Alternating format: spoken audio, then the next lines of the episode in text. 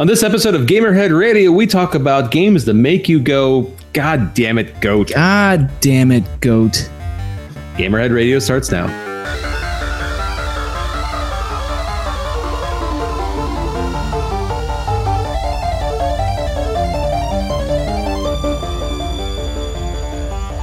Hello, welcome to Gamerhead Radio episode 180. I am Charlie Technotronic and Worthley. Candy Mountain, Charlie. I am Jonathan Santiago, aka Fallon Flynn. We're being for villains, come on! And I'm Mr. Agitator.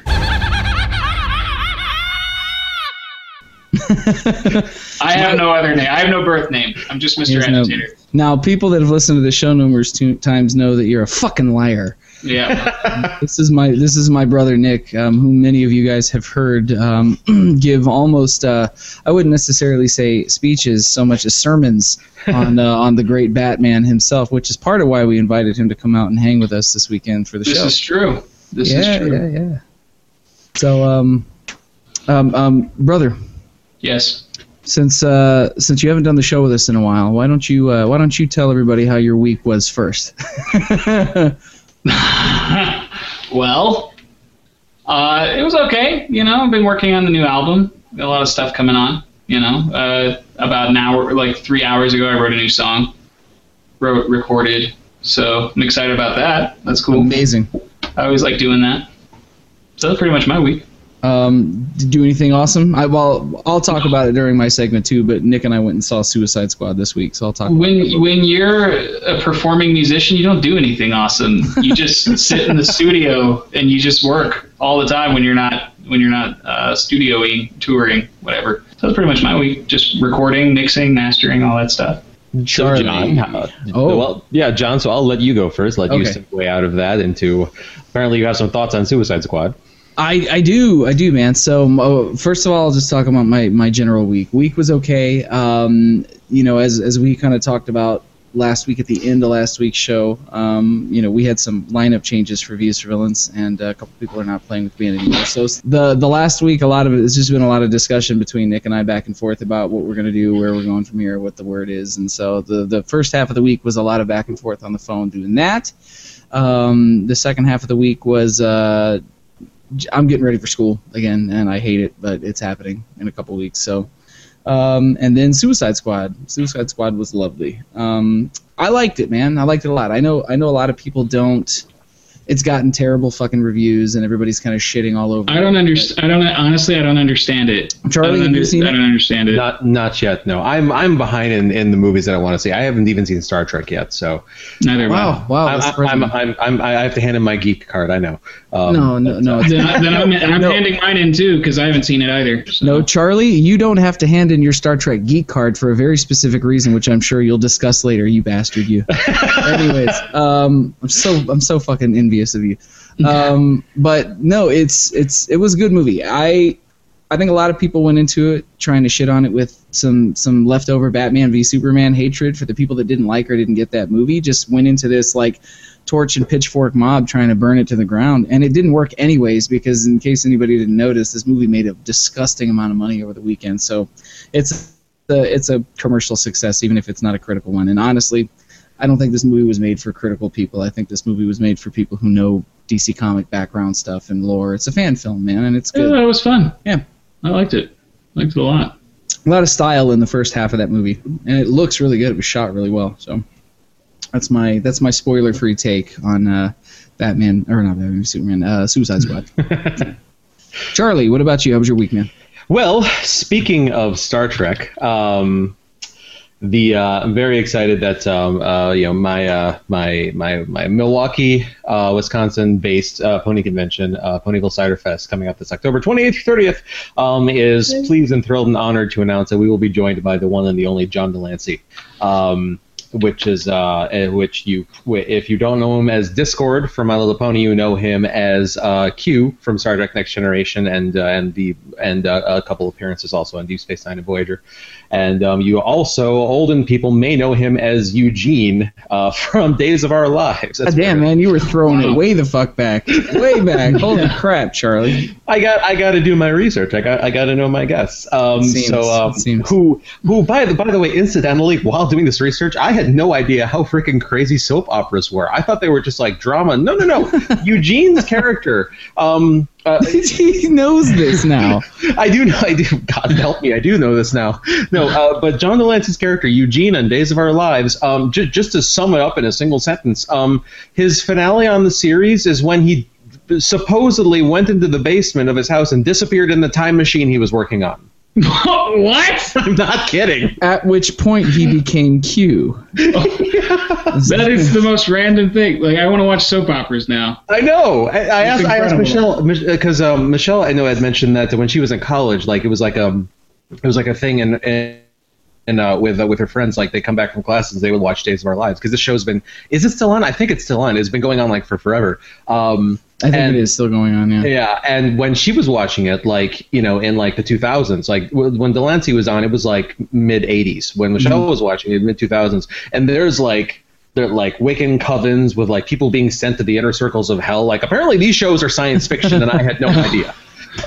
so Delightful. How delightful. um, my, yeah, everything I know was wrong apparently. Um, but um, but yeah, no, but uh, you know, I, you know, super excited, especially considering he was slated to come to Whinny City here in uh, in Schaumburg um, back in April, and um, due to a uh, well, he he had a better offer come along as um, you know, and I can't blame him because he had to uh, cancel his appearance with us and appearance with one, maybe two other cons. Um, because um, he got a role in a, in a theater production. I don't remember the name of the play right now, but um, yeah, it's sort of like months worth of work or a couple convention appearances. Yeah, I don't blame him for the choice that he made. Oh, for sure. Um, it was uh, it was unfortunate for us, but um, you know it's uh, you know totally understandable, and um, I'm just glad that um, that uh, um, I, we I, I've been I, selfishly I'm glad that I've been given another chance to interact with him, so that'll be fun. Um, hello, Dustin. Uh, one of our regular viewers is in the ch- is in the uh, chat. So um, the uh, the uh, the uh, the other thing that I basically did this weekend is I have been watching the Olympics actually more more than I really ever have before, and I don't have a good reason for that other than because Michelle wanted to. Um, and um, watched the I watched the opening ceremonies. I also kind of wanted to morbidly see if if somebody tried to blow it up because well that's just the world we're living in these days. that kind of um, is the world we're living in these days. Fuck it. Yeah. Um, but no, uh, opening ceremonies was cool. They um, had uh, had some neat things. Um, apparently, the um, um, on the on the other side of things, there have been a lot of reports of uh, a lot of the trouble that they've been having. That, of course, is not being publicized. It's not making it onto the CBS broadcast of things. And so uh, it's, it's kind of interesting to see the uh, the the spit shine polish version of the Olympics that's on TV, and then to read about what's actually going on there. Yeah, which Um, is a lot of problems. yeah, a lot yeah, of problems. Tons, tons, tons, tons, tons. Um, the uh, but yeah, no. Um, uh, weirdly watching, I've watched probably more sports this weekend than I have all year put together. Um, but uh, yeah, it's cool. It's the Olympics. I mean, like you know, the, the it, it's one of the few things that still exists in this world that actually brings the world together. You know, in uh, in sort of a joyous occasion. So uh, that that that's kind of a cool thing about it. Um, but uh, but yeah, that that basically sums up my week. I think. Um, uh, but so briefly before we moving on, um, should have mentioned this before now. Um, some of you might be saying, "Well, wait, where's Goat?" Um, so Goat uh, mentioned last week that he was going to be going back out on the road. Well, he is currently in um, Los Angeles, I believe. Um, and um, so he is he is going to do his best to pop in and say hello and to join us for a little bit. Um, but um, he's probably not going to be on for the whole show. Um, well, he's definitely not going to be on for the whole show. Hopefully, he'll be on for a little bit um, if he's able to squeeze uh, to, to get in. But I guess he's um, as as touring. T- I, I'm sure in the especially in the early days of the chaos of a tour, um, his uh, he had he had he had he had a schedule to be he had planned to be here, but then of course nothing went to plan. So um, he will he will be here if he can, but um, but yeah. Uh, otherwise, we uh, we wish him a safe trip and return. He should be back next week. His his the the the the, uh, the extended ex- length of his tour doesn't start for uh, mid October. John, is that right or September? I forget. Yeah, I believe that was it. I think late September, early October. I'm sure he'll come back and go, God, you fuckers aren't saying any of it right. I don't know what you're talking about. But uh, Uh, yeah, that's probably accurate. But Yes, um, but yeah, so that's um, in addition to that. Um, one of the one of the things that we are inevitably going to talk about in the what we uh, what we played section of the show, we, we brought Nick on to discuss uh, the Man of Bats. Um, uh, the uh, we also kind of uh, sort of pseudo expected that Goat might be having scheduling problems. So thanks, Nick. Hi. Um, hey, uh, okay, so b- before we move on to what we've been playing, let's talk about what's coming out this week in video games. yay! Kind Uh, big one hitting this week. Yeah, well, yeah. Uh, so on Tuesday, August 9th, No Man's Sky uh, is finally coming out on the PS4.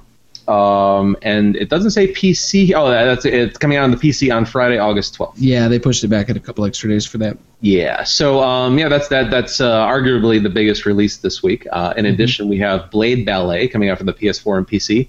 Brutal, that's with an at sign instead of the A. And Brute, a, Brute at al. Uh, I don't know how you're supposed Do to you say. do you know anything about that game? Nothing. Absolutely nothing. You really need to look this up, Charlie. Um, it is right. a game where you are you are in. You just just Google it, just YouTube it. I, I can't explain it to you in a way that's going to make any sense. You you. gotta, you gotta say something, man. Like, Um, so you're the fuck basically is this? it it you, it's like a beat 'em up game where you're you it starts top down in a map that looks like like ASCII art and you can drop down into that world like in Charlie's screen sharing watch Oh, okay. It's actually really fucking neat so you the like this is the level map it's like ASCII art and you drop down in real time into it and it's it looks cool as shit I've never seen anything kind of like it before it's really neat Oh, this is yeah. It's it looks kind of like like if you've ever seen those like dance performances where people are wearing like the stage is Yeah, entirely yeah, black the and they're LED suits. wearing like like LED suits or like black light sensitive suits. It looks a lot like Mhm. that, but it's like an arena combat game. Yeah, interesting. Yeah. Maybe I'm just old, but what the fuck am I looking at right now? it's I um don't it's actually what this is. It's like a beat 'em up. It's like a hack and slash, but it's got a story and everything too. but It's, it's, not like just yeah. they don't. They just didn't. Maybe they just didn't want to texture things. you know, they're just like, "Ah, I Maybe. don't feel like doing this. I do that shit all the time. Where I'm like, oh no no, it ties into another song because I just didn't feel like writing a new one. It's fine. I was just saying it. well, that's a, that's a possibility. Um, the uh, but uh, but yeah. So uh, in addition, Emily wants to play is coming out for the PS4. OlliOlli Epic Combo Edition on the PS4. Uno on the PS4.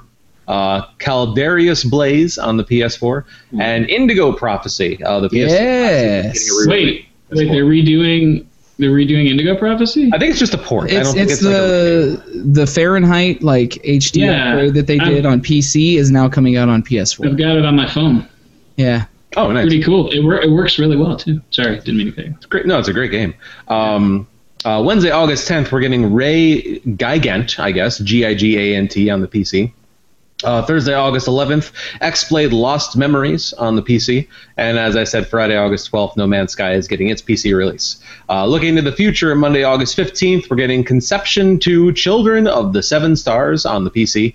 Tuesday, August 16th, Valentino Rossi, the game Day 1 edition on the PS4 and Xbox One. Uh, Inversus on the PS4 and the PC. 2064 read-only memories on the PS4 and the Vita.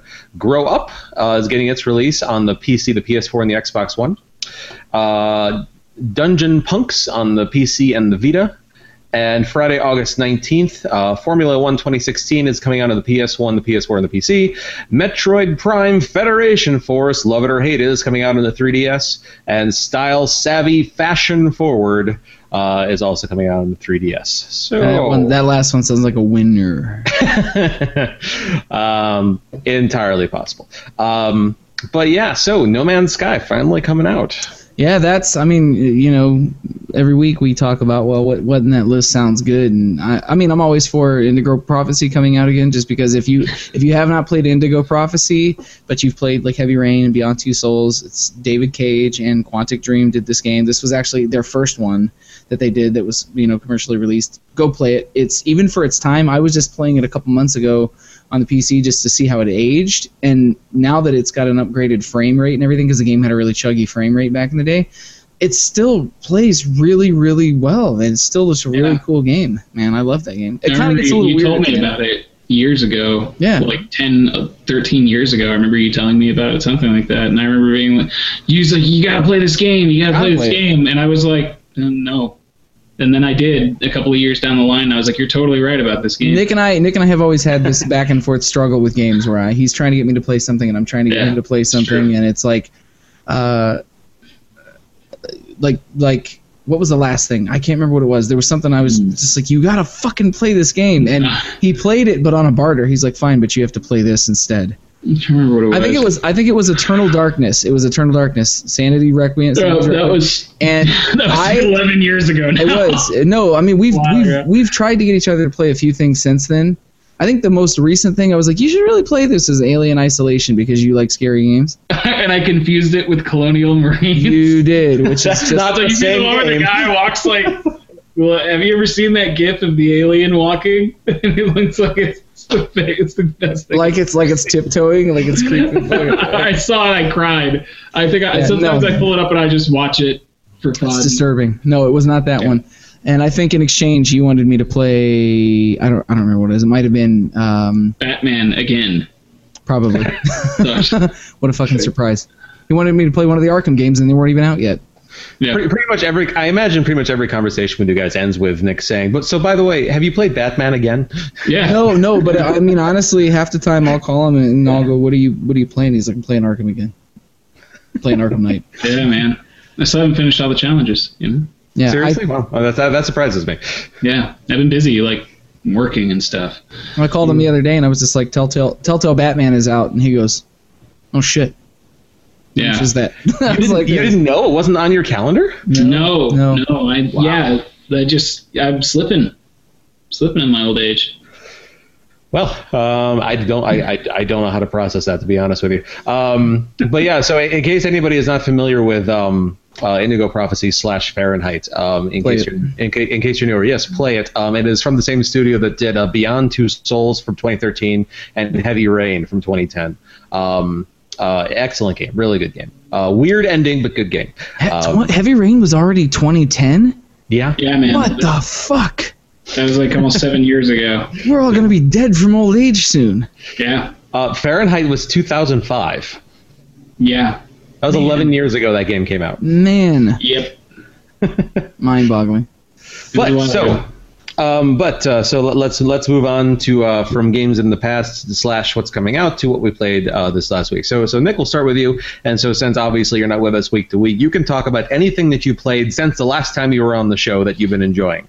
Um, so uh, uh, yeah, uh, we're, we're gonna have we're gonna have a, a section where we talk about um, uh, Telltale Batman because we all we all finished the first chapter, Okay. right? We all finished. it? I, I did. did. not finish the first chapter. Yeah, I, I John! have. I, John, I, you had one job. I finished. I've, I'm on chapter five of six, so I did not finish it. I'm sorry to say. I, I I'll talk about what I've played up to that point. When you get to the point where you guys are going to talk spoilers, I will take my headphones off and No. grab a drink. No, your punishment is you have to hear the Nope, spoilers. nope. There's That's no, your punishment for failing your one job. there is no spoiler. There's only Zuul. so that that's the wrong property, but um, It is. It is. So Nick, what uh, what games you, have you been enjoying? Uh, I've I actually played Beyond Two Souls for PlayStation 4, like the uh, the uh, updated HD version that they did. They put out a pack where you could get Heavy Rain updated for PS4 and Beyond, uh, and of course I tore through Heavy Rain again. Uh, but then I did Beyond Two Souls, and God, what an incredible game! Is that Just- your first playthrough of it? Yeah, it was. You know, I, I hadn't I didn't play it when it first came out. Um, I think uh, yeah, I think it went right over my head. But man, I I loved it. I thought it was brilliant. I thought the music was incredible. The acting was incredible. By the end, I was so invested. I kind of wish there had been a little bit more choice. You know, in the in some of the uh, the options, I felt like most branching paths led to one conclusion, no matter what you did. Because I did play through it again, um, and the PlayStation 4 version has this very interesting uh, uh, post game kind of new game plus where you can put all of the memory sequences in the correct order. Which was something that, you know, if anyone who's played it knows that it was completely frantic and out of order. Um, so, yeah, this new mode in the PlayStation 4 version puts everything, you know, right up. Oh! Oh, is that goat? We, we have a goat. A goat just uh, Hey! wandered into the podcast. Well done, sir. Hey, Hey, man. hold on. Let me catch up here. All right. Um, so, uh, uh, so, so, sorry, Nick. Go ahead. Uh, go, we're just we're, we're just talking about uh, what, what- Yeah. Hi. um, we're just uh, we're just we're, we're talking about what games we've been playing, and so Nick has just started. He's he, uh, he's been playing Beyond Two Souls. So sorry, Nick. Go ahead and continue. No, it's okay. Uh, yeah, no, I got through that. I liked it. Um, I actually uh, put Arkham down for a while, Arkham Knight. Then I went back to it. I decided I needed to play through it again. Obviously. So there was that. Yes. Uh, and of course, I, I, I keep up on Metal Gear 5. I do a lot of the FOB stuff. They put in some new expansion stuff recently. oh, I didn't know that. cool. Yeah, they, they seem to update that game for free a lot, which is something I really like. Like I haven't seen I haven't seen that that They don't- anyway. They don't. They don't publicize it at all. They just do it. Like I, like I, you know, I log into my Metal Gear Five uh, account, and then all of a sudden there's, hey, I got new stuff. That's weird. Weapons and costumes, stuff that wasn't in the that, that just weren't in the game before. So you know, I always play that. I I've been playing Injustice Mobile for three years. you know, like it's getting disturbing. But they just put in a new Suicide Squad pack, so they put Deadshot in and a lot of cool, a lot of cool stuff like that. And uh, uh, I've actually downloaded the uh, Arkham Underworld app for the phone, and I've been playing that a little bit. I don't know about this. What is this? It's a it's a riff off of uh, the Arkham series where you play as villains Oh. and you kind of you like build your own little criminal empire and it's i hear it's like uh what is that clash of empire or age i forget i don't know clash of something Clash of Clans. clash of clans they say it's kind of like that um only it seems a, a little less like rippy offy but you know it's a phone game so at some point it's going to try to steal my money All right. yeah yeah so that's, Cool. that's what i've been anything, doing anything else aside from obviously Telltale Batman? Uh, Telltale Batman's the most recent one, but uh, I'm trying to think. DCU Online when I have time. Okay. Always play that. Always like it. Cool stuff. Good game. Uh, oh, Until Dawn. Oh, Essentially, everything um, DC and Batman is what, Nick, Nick does. It's usually where I stick to. But Until Dawn, another one that just incredible. Absolutely loved it. I heard nothing but good things about that game. I, I did not have an opportunity to play it because I don't own a PlayStation 4, but I heard nothing but good things It's about a it. very it's a very cool game, very immersive. I really like it. The acting's incredible. Um, uh, I think it's uh, Hayden Panettiere and uh, Rami Malek, you know, who played Claire on Heroes and Mr. Robot, are pretty much the main stars. Very good game. Nice. Really, really ridiculous like facial animations in that game. Like they did Yeah. a really good job of capturing It looks incredible. Yeah. It's just you see the amount of work they put into it, and you're just like, whoa, damn. Yeah. you know and it, it's uh, they actually you're actually invested in characters you don't want them to die interesting you know kind of cool i know Also sound like a a, psycho uh, kind of a Telltale style game too. That, Yeah. That's one of those games that took from the Telltale style and kind of, um, you know, put their own twists and spins on on the, that style of play. yeah All right, so um, we'll we'll we'll jump back into uh, into Goat since he's joined us. Goat, how how uh, how, uh, how much time do you have with us this evening? Uh, let's see what time is it. I have about 30 minutes to do. Okay, so uh, so briefly, wh- uh, what are where are you? I, I we kind of covered it a little bit as far as wh- why you weren't here at the top of the show, but just to kind of refresh us in case we got anything wrong, uh, where are you and what are you doing? Well, there is, I'll, I'll be honest with the listener. There was an issue between John and Charlie and I, and I was suspended from Ah, from service that's for about 35 minutes. Bullshit. Lies, lies. It's like it's it's hockey rules. I mean, it's uh, you know, it's uh, it's it's it's realistic, but it's lies. so, uh, but no, but, but seriously, actually- you are uh, you are on the West Coast. Yes, I'm out in the uh, the warm Los Angeles, as they call it here. But uh, so I think Goat's trying to rejoin us. We'll uh, we'll catch back up with him when he comes back. But um, so uh, John, what have you been playing this last week?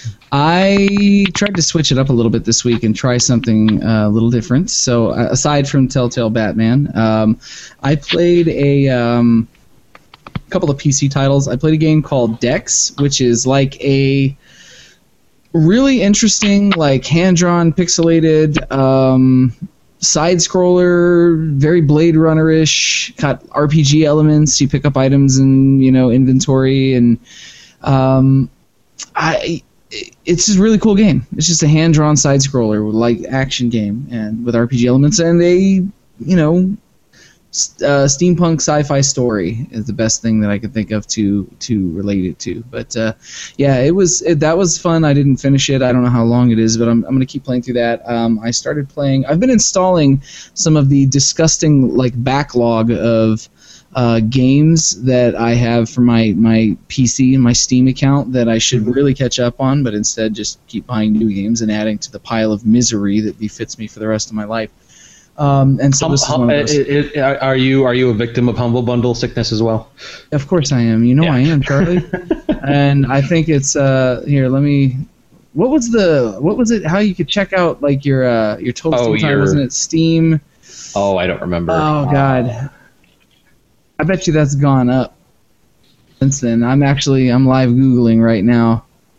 Um, Well, while, while while you're pulling that up, is there anything else you played?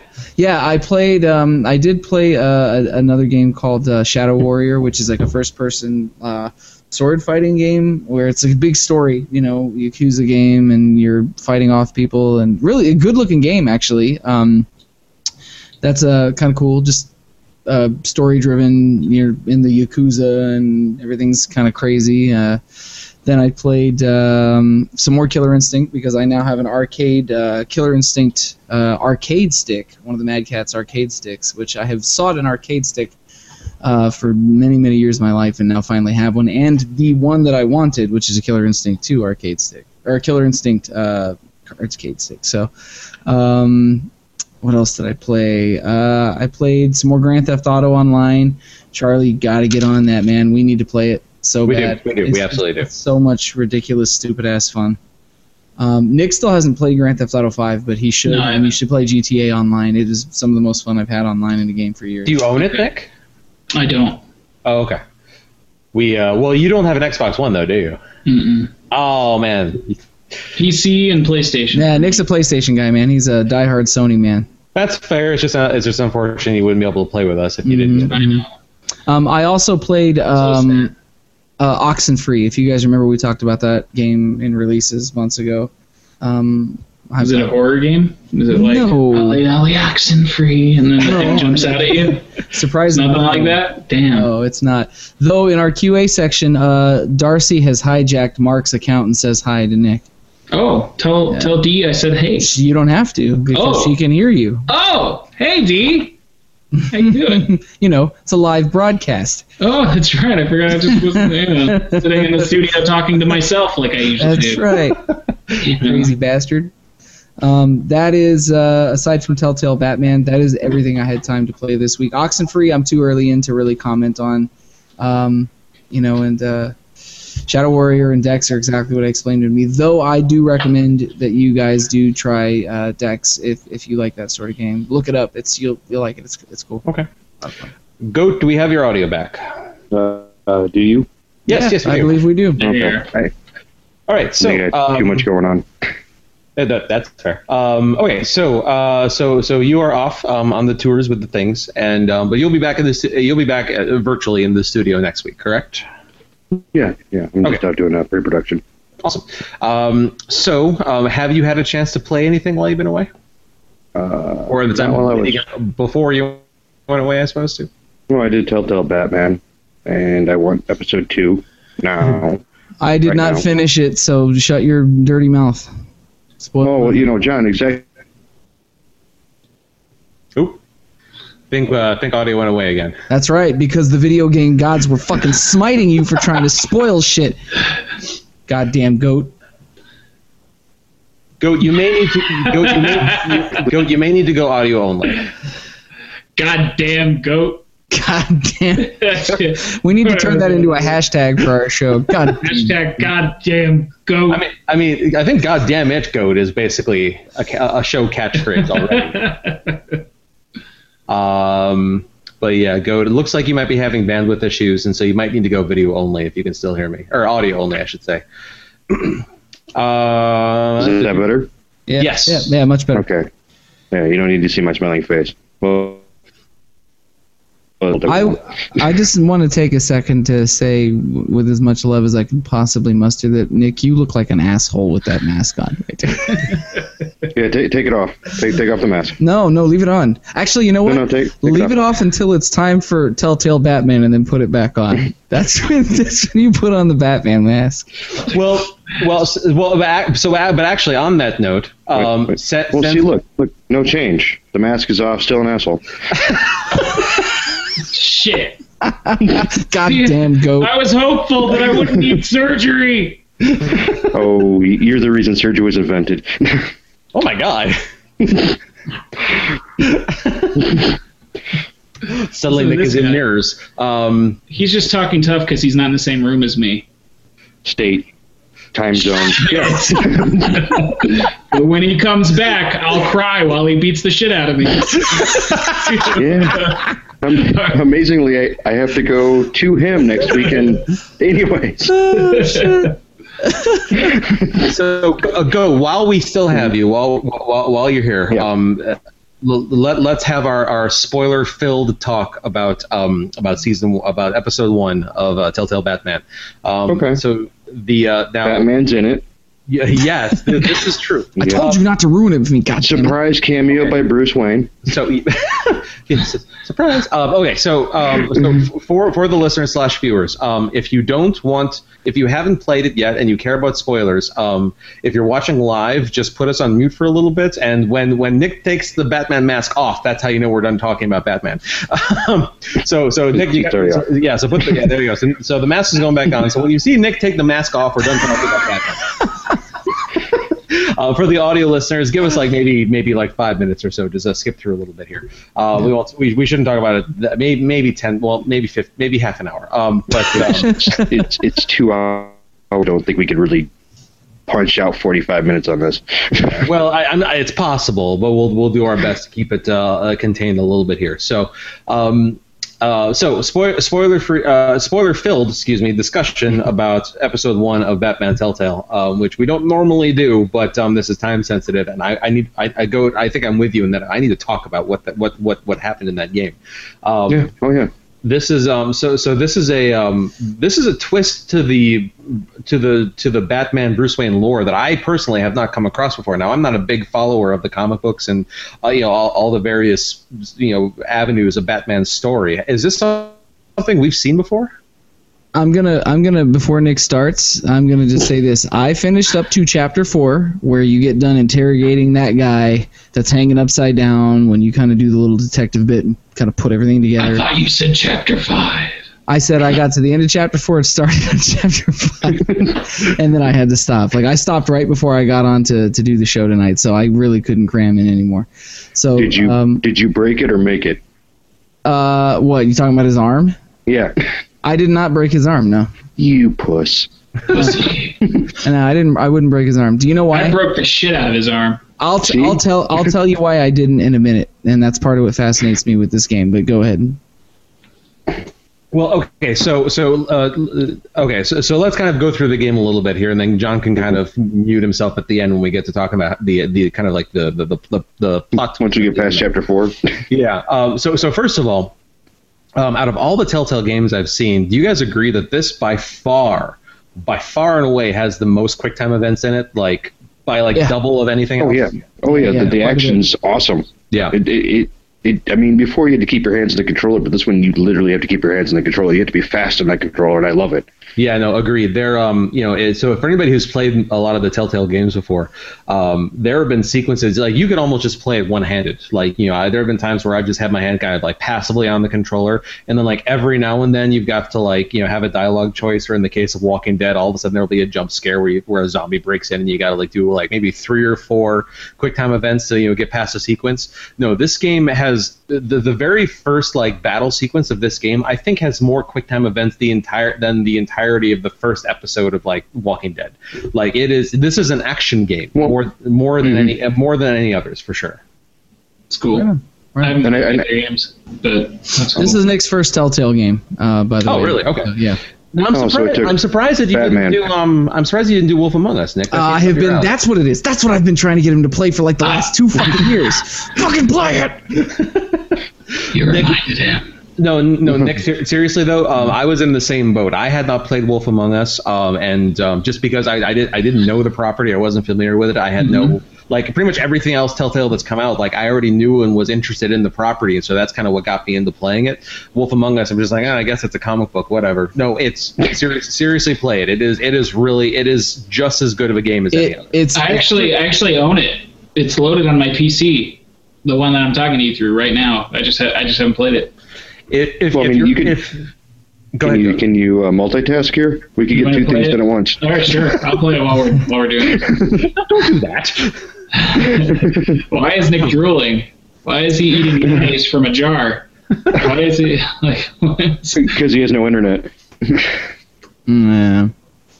Um, um, but uh, yeah, you know, but okay. So so so uh, are you guys all liking the more action? It sounds like we're all liking. that- that yes, and I kind of feel like it has to it has to include a lot more QuickTime events and action stuff because Well, it's- who, the, the average Batman fan is going to be coming off of the Arkham games, which gives you full control over everything Batman does all the time, and then you go to this, which is so much more passive, and he still does awesome things. You're just not controlling all of the awesome things he does. So you you you have to ramp up the action to kind of try and meet those people in the middle so that they don't feel disappointed by it because I'm sure that for somebody like Nick who is a seasoned um, you know Arkham Arkham player brother that I'm sure it was probably the pacing probably felt a little slow to you compared to what you're used to in a, a Batman adventure these days.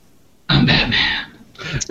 That is the only and appropriate response. Uh, no, I, I I thought it was a pretty good. I I liked the balance. I like QuickTime events in games, and uh, you know, if you're a musician and you play QuickTime events, you have super reflexes, which is always awesome. It's true.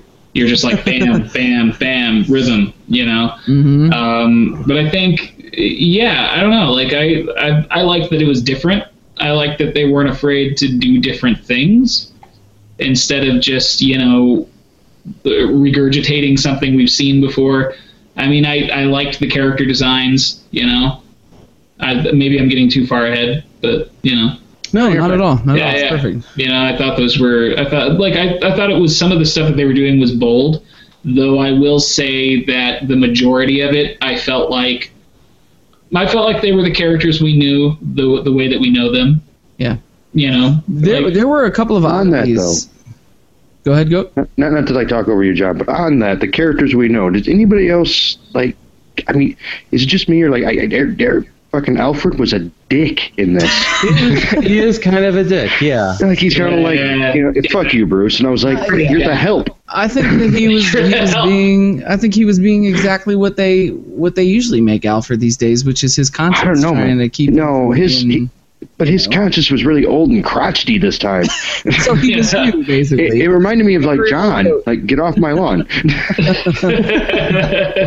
no, I, I, I actually like- agree with that. He was kind of he was kind of harsh.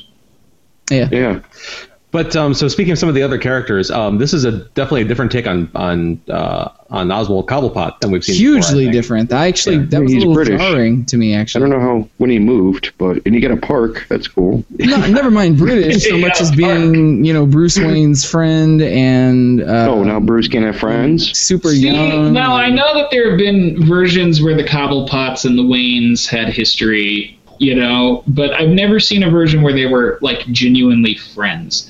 When I read the description, it said an old childhood friend. I thought they were talking about Thomas Elliot, who is Well, uh, yeah, but Hush. we, we already yeah we already that's kinda- pretty cool. yeah Yeah, see, I don't know. I kind of get it as they were like old college buddies.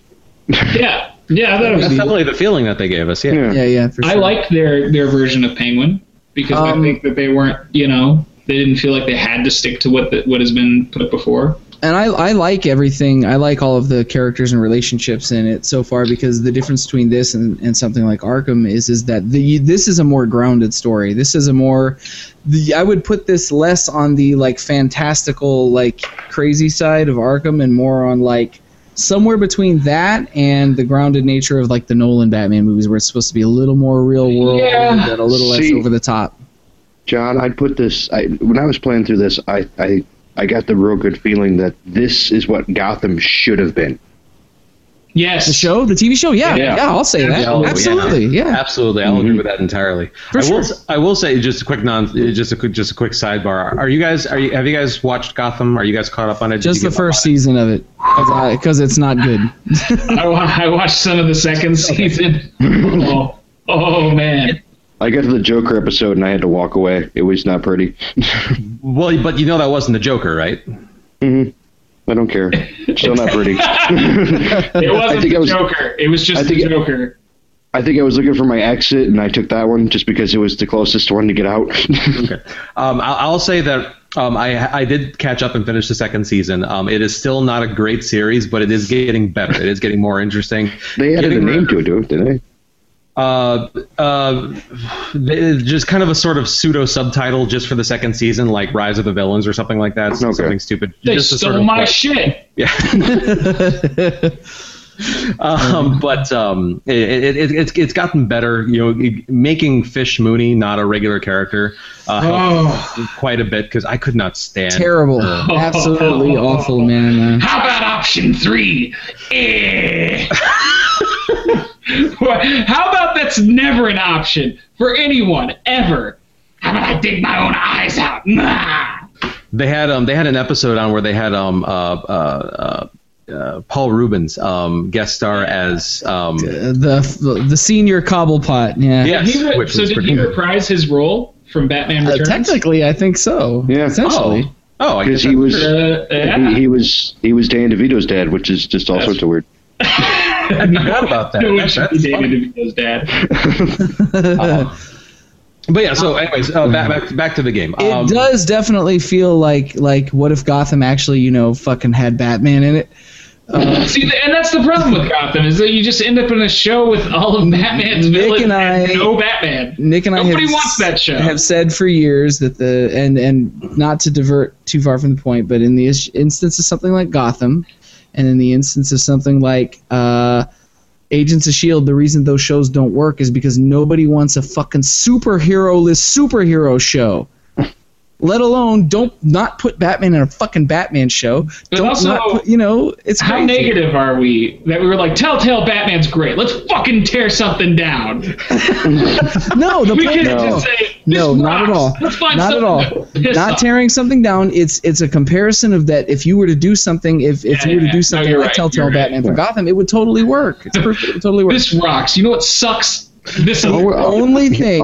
All, all we were saying was that Telltale did it right and Fox did it wrong. The only That's- thing yeah. to me that is was a convenient relationship in that first chapter that seemed really awkward to me was Harvey Dent and Selina Kyle. Like Harvey Dent, yeah, Selina but, I Kyle mean, would seem a little but- odd. no, but look how hot Selina Kyle is. Like I don't has care. nothing to If I was do with Harvey that. Dent, Like that dude it is has everything that- to do with that. that dude is so hell bent on making sure he wins his his campaign and what he's working on that he would not be seen with her dressed the way she was with a fucking black eye in public. That would just would not happen on a Yeah, political that is a very good point. That she was true. dressed Yeah. in like like she looked like a biker chick, man. Like, like when Yeah, she was cool. at the, the cafe with them, like His- flat head to toe in leather. Can we also talk about how I really liked that they didn't do the whole cat and mouse bullshit? That immediately it was like, oh, you're Batman. Yeah. Yeah. Yeah, I was okay with that actually. Yeah, I thought that was good because we've Um, seen that story a million times. Like, I never want to see Bruce Wayne's parents get shot again. Never, Yeah. please not. Never anymore. again. Never, please no more. dozens and dozens of times. But I, I, I do like the uh, the political side of it too, with the decision making, where you have to like kind of play the PR side of it, or you can Yeah. play the, the yeah, vigilante side of it. I was like, that was an interesting, interesting little like twist. Yeah, definitely. So, so kind of uh, to expand on that a little bit, just the um, with how much they're and they said this ahead of time. Telltale came out, you know, when they, when they were when they were when they were promoting the game, they said like, you know, one of the things we're going to focus on is how difficult it is for Bruce Wayne to be both both Bruce Wayne and Batman. So, we're, you know, that's the kind of the, the the situation we're going to put the player in in a lot of times. Pretty cool. And um, so, so yeah, the fact the fact that we're really seeing that side of what it's like to be Bruce Wayne, I think, is probably my favorite part of the entire game because I've been Batman a whole bunch of times. You know, we've all been Batman a whole bunch of times. Um, but this is the, this is the first time I feel like I've been Bruce Wayne. You know what I mean? And I, I'm I'm really enjoying that. yeah, I Um, like that too. Yeah, I, I think when they first announced you were going to be able to play as both Batman and Bruce Wayne, I think a lot of people are intrigued to see how it was that they handle Um, I want like an open world game where I can just be like, oh, I'm Bruce Wayne now. Now I get to take out the yacht. you know? I just want parties and like you know. So hold on, hold on. So you want Grand Theft Batman? yes, Yes. yes, yes. There you go. Like I just want to do blow with strippers and Bruce Wayne. And then put on my big erotic bat suit and punch people who did bad things. you know, that's what he does. Like, you know, he's just like, I'm better than you. I have money, and then he just punches people Well, who he- thinks did bad things. He, he's not wrong. Oh He's Yeah, not wrong. He's right. Fucked up, man. That's fucked up. Uh, that's true. Um, okay, so then, so then, let's talk about. Um, uh, so, so uh, w- let's talk about the ending of, Okay. of the chapter. This So- is the point in time in which I'm going to Where to. you take your punishment and you listen. I'm going to drop out for just a second and go grab a beverage. I'll be John. right now, back. John. In, in fairness, I'm just gonna say this is not. This is not like the most earth-shattering spoiler in the world. So I'd be, I'd be, I'd, I'd be, I'd be, No. I'd be- I would be curious to hear your. It is thoughts. episode one. Yeah. Okay. You have you have four more episodes, five more episodes to get the earth shattering spoiling going on. Sure, sure. I mean, at the end it says chapter two. it's true. It's true. Um, I'm gonna go get and- my drink. I'll be right back. Okay. So worst case scenario, you start chapter two and it says this is what you missed in chapter one. And I'll be I'll be absolutely thrilled to tell you what I think on next week's episode of Gamerhead Review. Oh, Ah, all right. Go. Go. bowing out like a bitch. I got like I've got like less than an hour left to play, Go. man. Go. Get Don't off. you fail is hard with this one. don't you sass me, Charlie. So at the end of episode mute. one, we find out that Bruce Wayne's parents uh, were uh, were basically uh, uh, supposedly associated with the mob, um, and Yeah, they um, were they were mob bosses.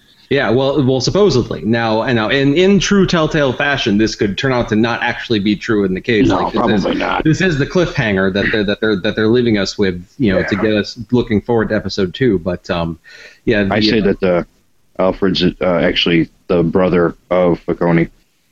Whoa, that would be a big twist. That would be interesting. so so yeah so so so uh, we haven't mentioned one of the you know for in case you're in case you're listening to this and don't mind the spoilers but haven't played the game uh, one of the one of the characters we haven't mentioned is that um, uh, Falcone uh, you know the, the the big crime boss is uh, is one of the main uh, antagonists in the game Yeah. and um, uh, at the at the end of the first episode, it's uh, he uh, basically accuses. Um, well, it, it sort of comes out a little bit, and then he confirms that supposedly the Waynes were just as much involved in the in the crime of Gotham than anybody else. Um, But, like, wouldn't I think they that's be- kind of fascinating. You know, like I feel like in real life they would totally they you know they'd be to some extent Well, if they'd you run to a city, know about it. You know, like, yeah, if you run a city and you're the biggest business in town, you're going to run into the underbelly of town at some point because they're going to want to work with you. Yes, but the implication is that they were like mob bosses. Like it, it, it's not that they weren't. It's not that they were aware of it. It's not that they were that they were cohabitating with it. It's that they were actively involved. Is the implication I got. So the reason that this didn't blow my mind is because there is a book called Wayne of Gotham. It's a novel, very well written. Loved it. Uh, Graphic Audio did a, an audio drama based Oh. on it, and man, they killed it. Uh, if you, you know, I'm plug, I'm totally plugging Graphic Audio right now.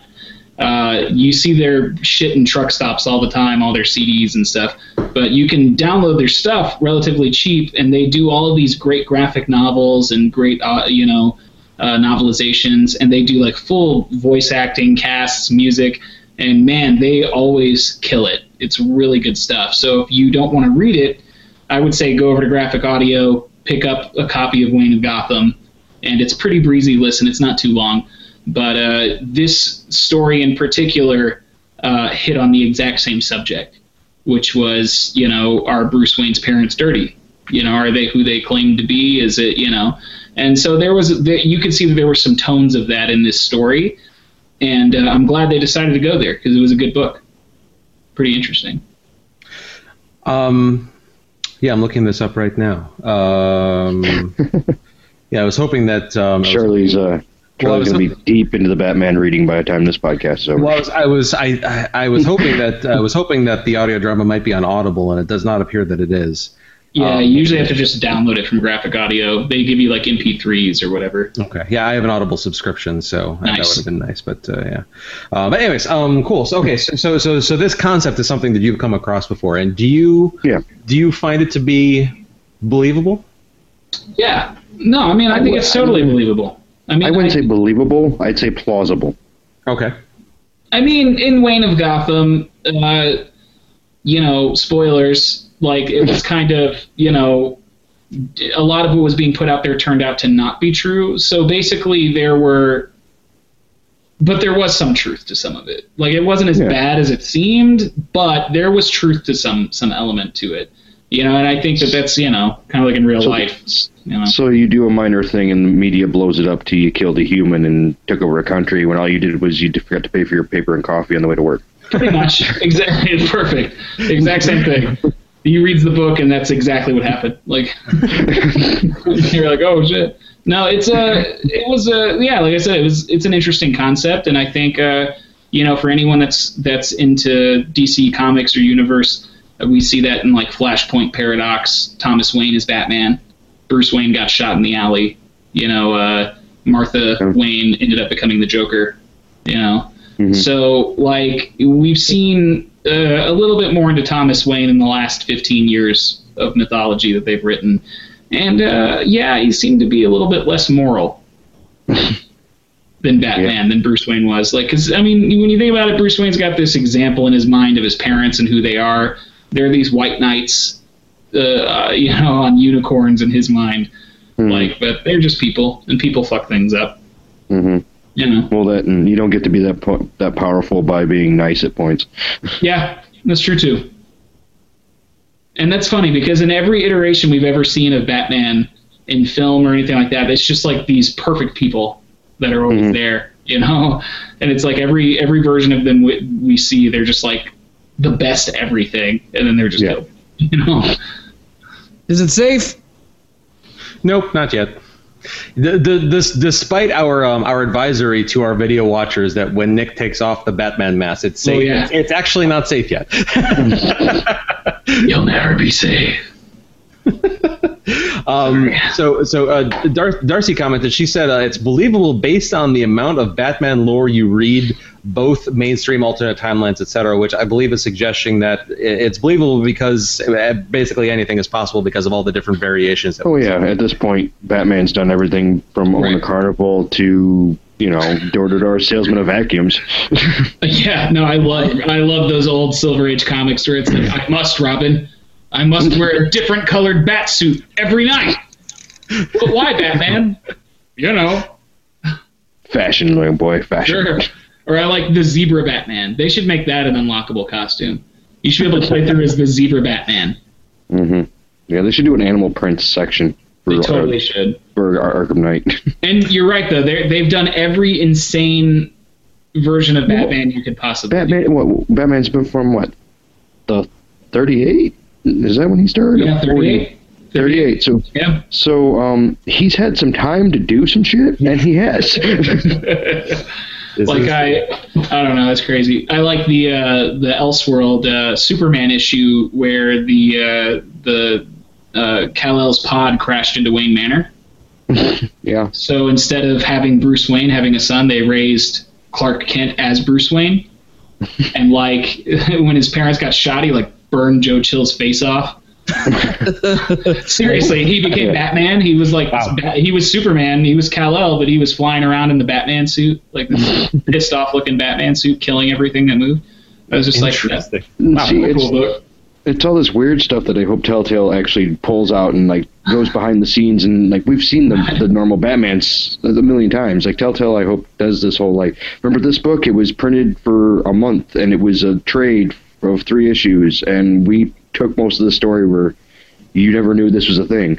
Yeah, yeah. I feel like they're kind of exploring some of that though, and it's cool. Mhm. You know. So, was there anything about the episode that you guys did not like? That was really just like, oh, that that didn't fit, or that wasn't, that was weird. The music. Yeah. Hated the score. Okay. Hated it. I thought the little the little quiet bits were okay. Yeah, Some there were like some more okay like bell moments, right? Like piano moments. little but twinkle just, bits. Like music always sticks out in my head and after playing beyond two souls which had an incredible score and then going and then playing this and you're like this sound it sounded cheap. Like Right. it genuinely to me sounded like they used really low quality equipment.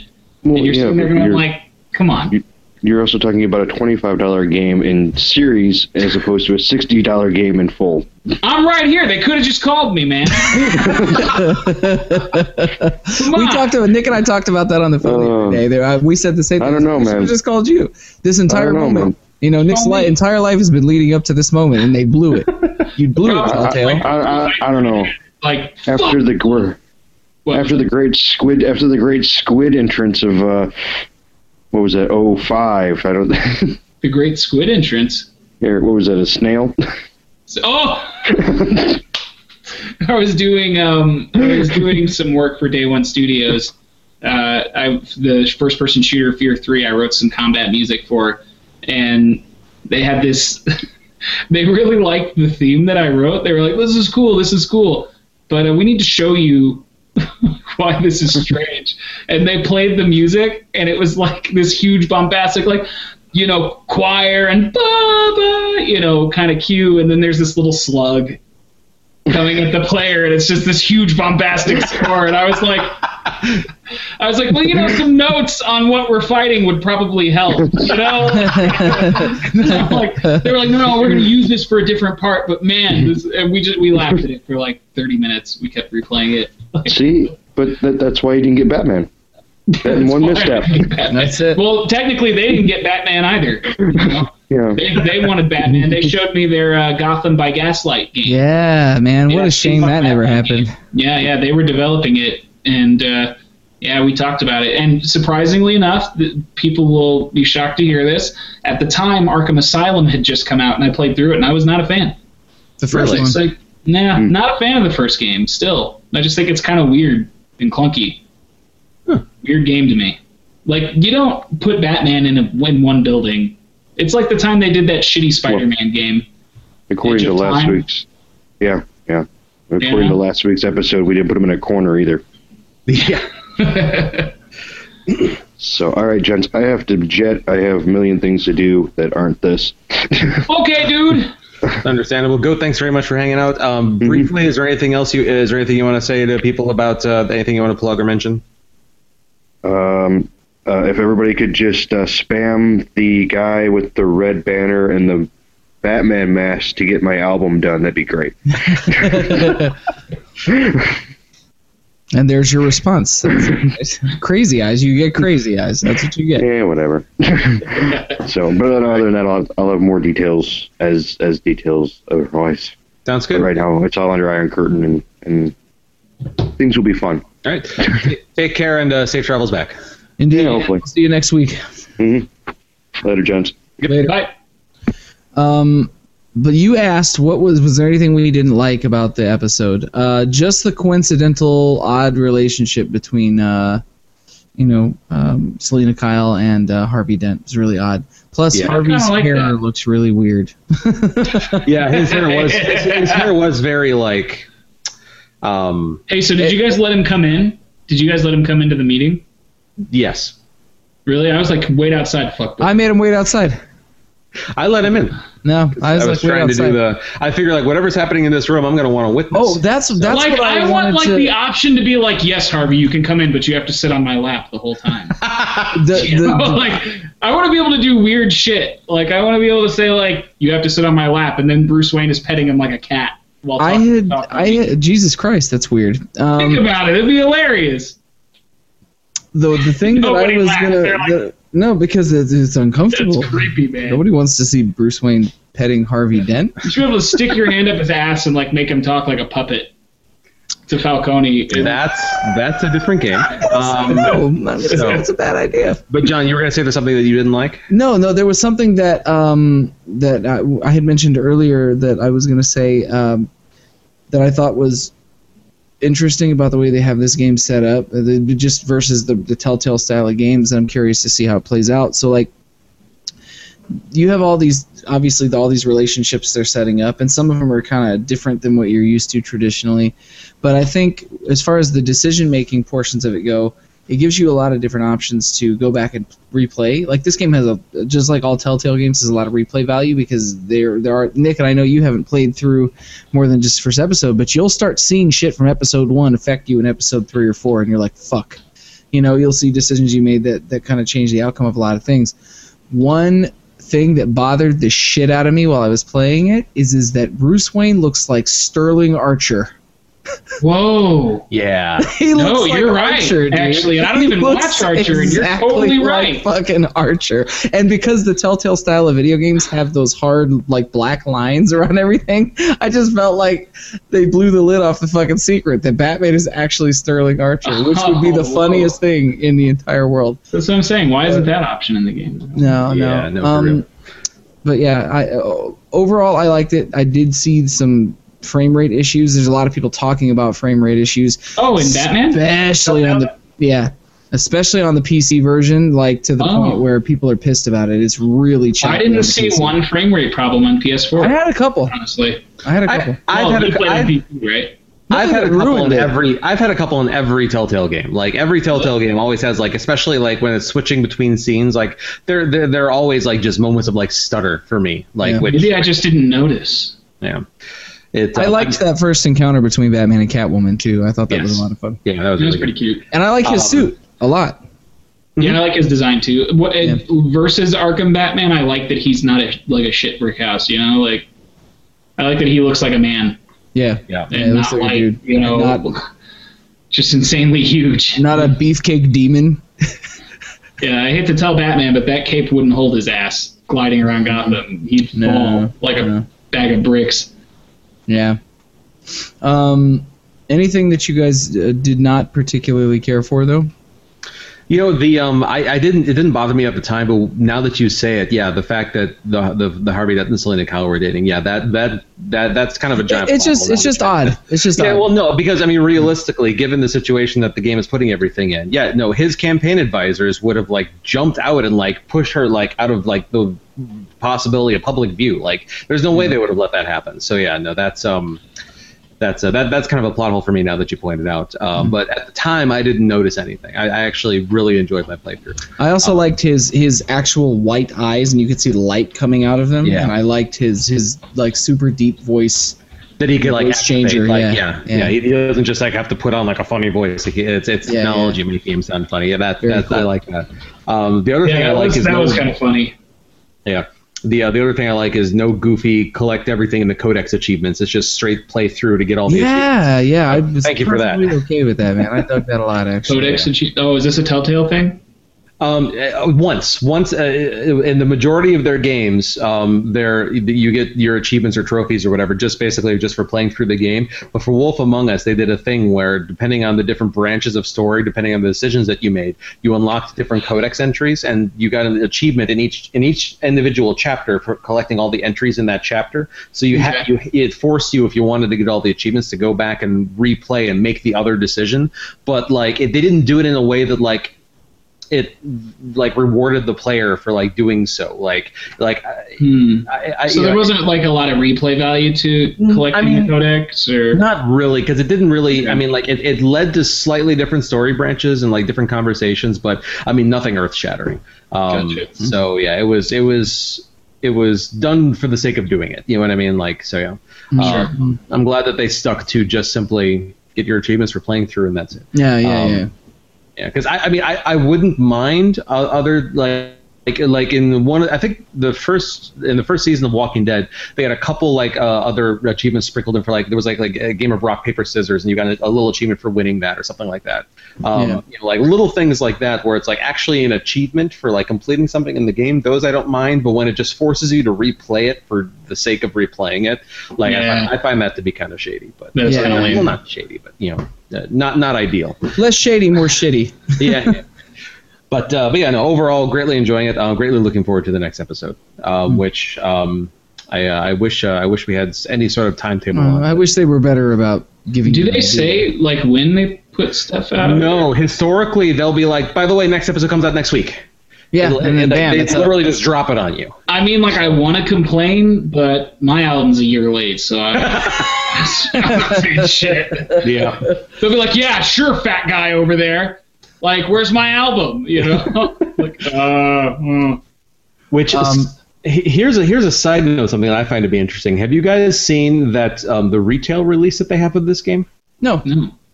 So you can buy um, a retail box copy of this game that has a disc and then like a code that's like the season pass, which I find to be super odd. So it's like I, I'm assuming that first of all, I guess I'm making an assumption that, that there's actually a disc in the box. I suppose it could just be an empty an empty case with just the code in it for the That's season pass, just to have something to put on your shelf, which is weird in its own way. But if there is a disc in there that has the first episode on it, because I I'm presuming that the entire thing isn't done and on the disc and just unlocks over time. Like I'm going to I'm going to hope that's not the case, but. Um, yeah, but but I mean, given that, uh, given given the assumption that they are still working on the next episode and they'll put it out when it's done, and that this disc only has the first episode and then a code to get the rest, I find it to be super odd. I don't know why. I just I feel like because because normally what they do is that they they do put out the entire game on a retail release once it's done and out, and they can actually put it out all on the disc.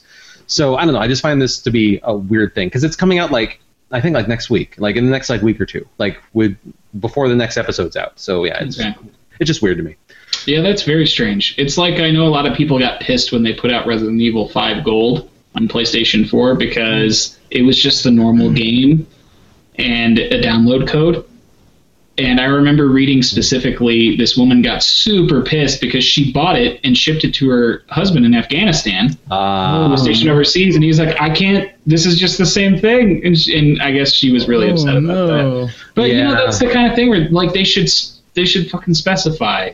Yeah. You know, like, am I paying for a box, or am I paying for the game? Like, what is this? It's weird. yeah, no, that's a good point.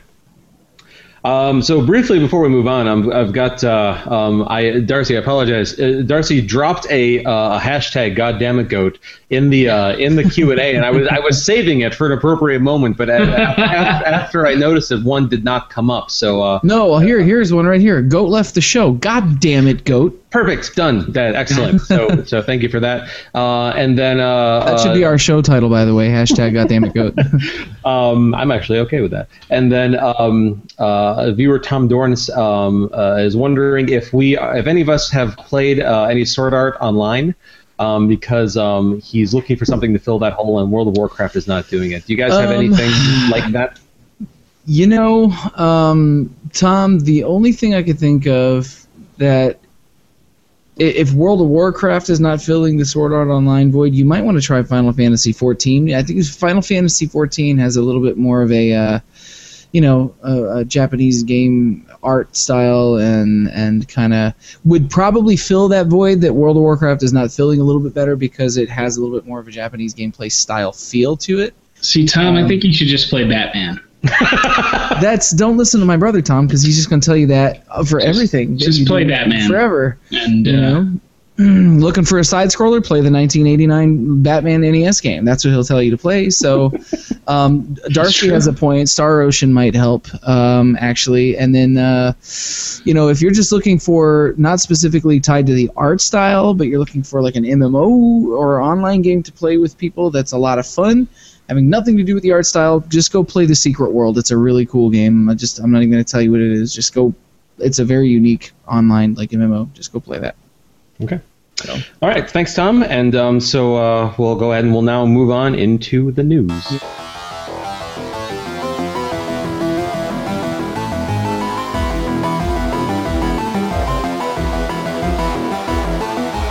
So starting off at number five for this week, um, we talked a few months back about how Nintendo was going to completely discontinue and stop doing Nintendo Power after a uh, after a 24 year run, you know, of the the the publication. Um, wait, they were still printing Nintendo they Power. were still printing Nintendo Power, man. People still print things. yeah, Why? believe it or not, that's still that's still. Why would people print stuff? Like, what Um, are you gonna do with it? So check this out. Level my bench. there is there is somebody who who went in and uh, took care of anybody who might want to check out old issues of Nintendo Power. Um, a nonprofit library called Internet Archive painstakingly scanned in 145 issues of Nintendo Power spanning from July 1988 through June 2001. point And if you ever want to have sex with someone, don't ever say this out loud. no, Don't dude, ever- no. Honey, what's where are you? I'm scanning my Nintendo powers. No, no, no. Well, he did page eight thousand. No, you thousand two hundred ninety. you don't. You're misunderstanding the fucking oh, story. Oh, I am not. I'm understanding it clearly. You, it's already been should. scanned. If you just want to go back and, and look at some old shit, you can, you can check it out. I'm just gonna have sex instead. Pretend like. Folks, this is what happens when the Santiagos are on the show together, and I mean it's it's it's unavoidable. And um, I know, but normally you've got, you've got what do you say? I mean, I'm like, good for that guy, I guess. No, man, it's the point that all that fucking gaming history has been preserved in a manner which it probably wouldn't before. It's it's a good thing. Don't listen to my brother. Don't listen to my brother. That's why he's Mr. Agitator. That's pretty, that's pretty lovely. Oh my god, he can't breathe. He can't breathe. He's crying. Like himself it's the with last thing. Like I didn't even know they still made Nintendo Power. Let alone sell No, they- no, they stopped- they stopped- no, no, they- they- painstakingly scan. They stopped printing it a while ago, right? Yeah, It's it's it the, the the the story is just now that all the backlogs. Are yeah. scanned and That's that's archived. what it is. We had talked about when you know when they they cut it all out and you know decided to stop doing it. I'm actually kind of curious. Um, to see when it was that they officially cut it off. Now I'm going to do a little bit of live googling. Yeah, don't don't listen to me seriously, because like I'm the same guy that someone's like, Yeah. they put issue 700 of Batman. I'm like, oh, where? Where can I read so that? You the first like- issue was published um, July, August 1988, and the final issue of Nintendo Power was uh, was put out December 11th, 2012. They had a total of 285 issues of Nintendo Wow. Power. That's So kind of impressive that they made it to 2012.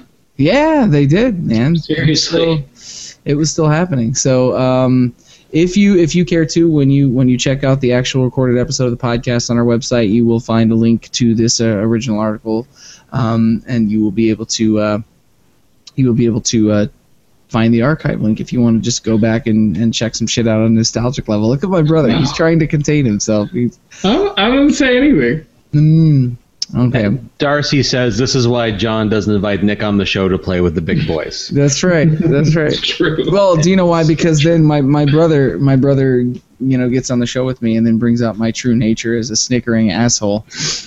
um, but poor Charlie, he's so so outmanned today. It's all right. Hey, at least it's not Goat trying to make some like you know terrible joke about God knows what that makes Charlie sweat while rubbing his forehead. Anything politically incorrect? Yes. You have not rubbed your forehead once tonight yet. That's so true. That's true. so- God damn it, Goat. Nick and I have not done enough damage. Clearly. no, I'll be Well, rubbing my forehead in the edit. That's, that's what I'll be rubbing my forehead. Oh, that's right. You're doing the edit this week. I forgot. Um, so let's go ahead and move on to. Uh, well, hold on, really quick, Charlie. Does anything Yes. about that last story compel you to go dig through the archives and see if you pull up any old stuff you remember, just for shits and giggles? Think you'll ever Um, check it out?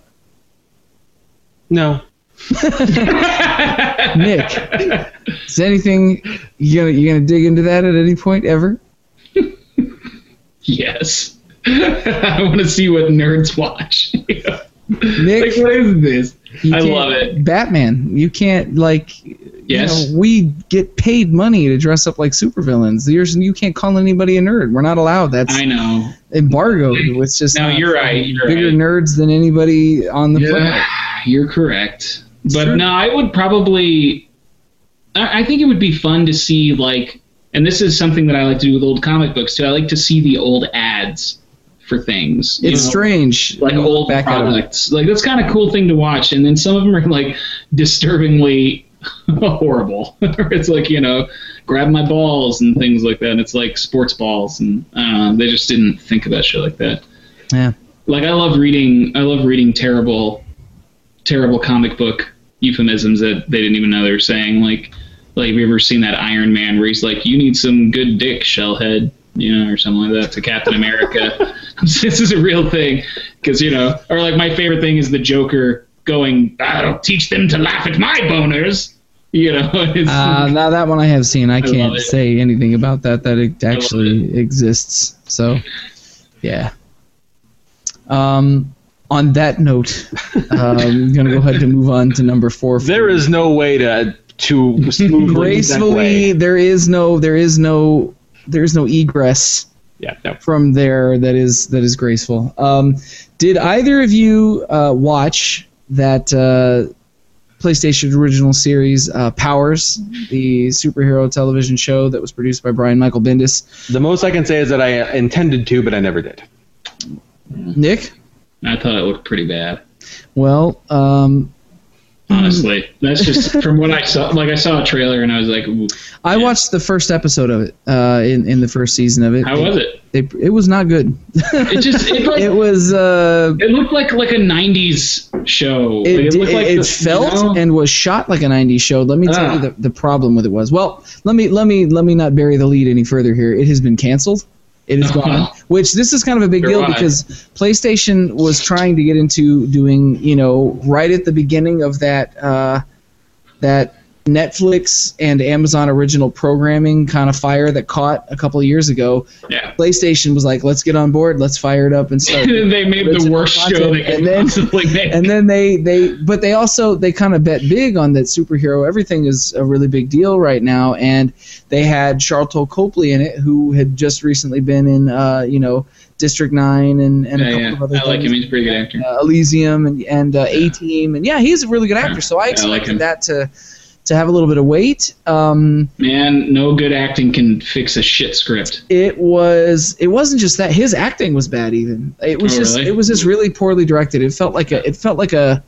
it felt like the kind of schlocky shit that somebody would shoot and put up on YouTube and pass It's like- off as high art. You know? That's totally what I saw. Like when I saw the trailer for it, I was like, "This looks like a shitty FMV cutscene from a '95 video it's, game." it's just it wasn't quite that bad, but it did feel like late '90s, '98, '99 Oof. kind of style shooting and acting, and the plot was paper thin, and it was just They always really found a way bizarre. to make. They found a way to make TV shows out of the weirdest shit back then. Like they were always like, uh, "The Crow," the series. well Eric was- Draven gets a job.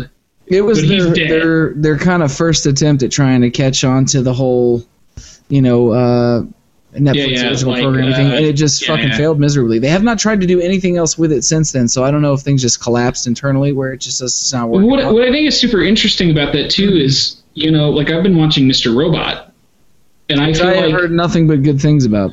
man, it is it is incredible. It is incredible show. It's beautifully written. I mean, really, it's just a retelling of Fight Club in American Psycho, more than anything else, right? So if you're older and you know you've seen Fight Club and American Psycho, then you you totally see all the Fight Club references and American Psycho nods, and there's all that stuff going on. And I feel like the second season is coming into its own more so even than the first. But having said that, like I'm watching this show and it's better than most films I go to see. And I feel that way about a lot of TV now. Like uh, I feel like Netflix and Amazon have really put us in a place where, you know, they're able to do things that we just couldn't do 10, 15 years ago. Like stories that you couldn't tell. Like you can take a novel and chop it up into an episodic series for Netflix, and Yeah. you'll get the production quality of a film, and it's just Yeah. incredible. That's that's absolutely true. The um, I mean, like when you when when you look at things like um, like have you guys um, I just I I I I'm about to start watching um Stranger Things. Oh, I want to watch it so I haven't bad. seen it. Because No, it look because I'm hearing like I I was um I I've heard about it and then I was on IMDb the other day and it came up and it said like out of like eight thousand reviews it has nine point four out of ten stars on IMDb and that is Wow. crazy. Wow, and that's so great. and then I then I went and actually watched the trailer and it looks phenomenal. Everything Yeah. I've heard about it is is that it, it, it captures that feeling and vibe of like mid 1980s Amblin Entertainment, Steven Spielberg, George Lucas magic that pretty made cool. up the 80s. Everyone said it just has that kind of vibe in a modern setting. So So, Yeah. so Nick, I think you're exactly right. It's just you know th- now that now that the ability to make quality content has gotten as relatively cheap as it has. Like you can do special Right. effects on the cheap, and you can you know editing programs. You can edit films on your iPad now, basically. Yeah, right. It's crazy. The um, you know the, the ability to make quality content has dropped to a point now where where almost anybody can do it that has Right. you know relative means. Um, and the fact that then they can take this stuff, make it cheaply, and then tell a proper story spread across 28 hours or 24 hours instead of two. I mean, yeah, Right. no, exactly. It's a, you Yeah. you can stories are always better when you can tell more about them. I mean, like there's no there's no way you could take the first book of Game of Thrones and make it into a two-hour movie that would make any sense. There's Right. nowhere near enough time to explain everything that's going on. Absolutely, and that was the big thing with Hollywood films back in the day. Was it's like you would make an adaptation of a novel, and it's like you always had to compromise something. You know, and now they just don't have to. I agree with you 100%. Uh, Darcy is saying that uh, it will emotionally wreck me. So okay, all right, noted. I'll, I'll keep I'll keep tissues handy. Darcy also says, Nick, that you don't have time to read old magazines because you have at least three albums to finish. It's true. at least three CDs to be specific. It's true. I'm working on it. I was actually literally finishing a song while John was calling me to connect all of this. I was just like, I, I, I did. I called him. I was like, "What are you doing?" He's like, "I'm working."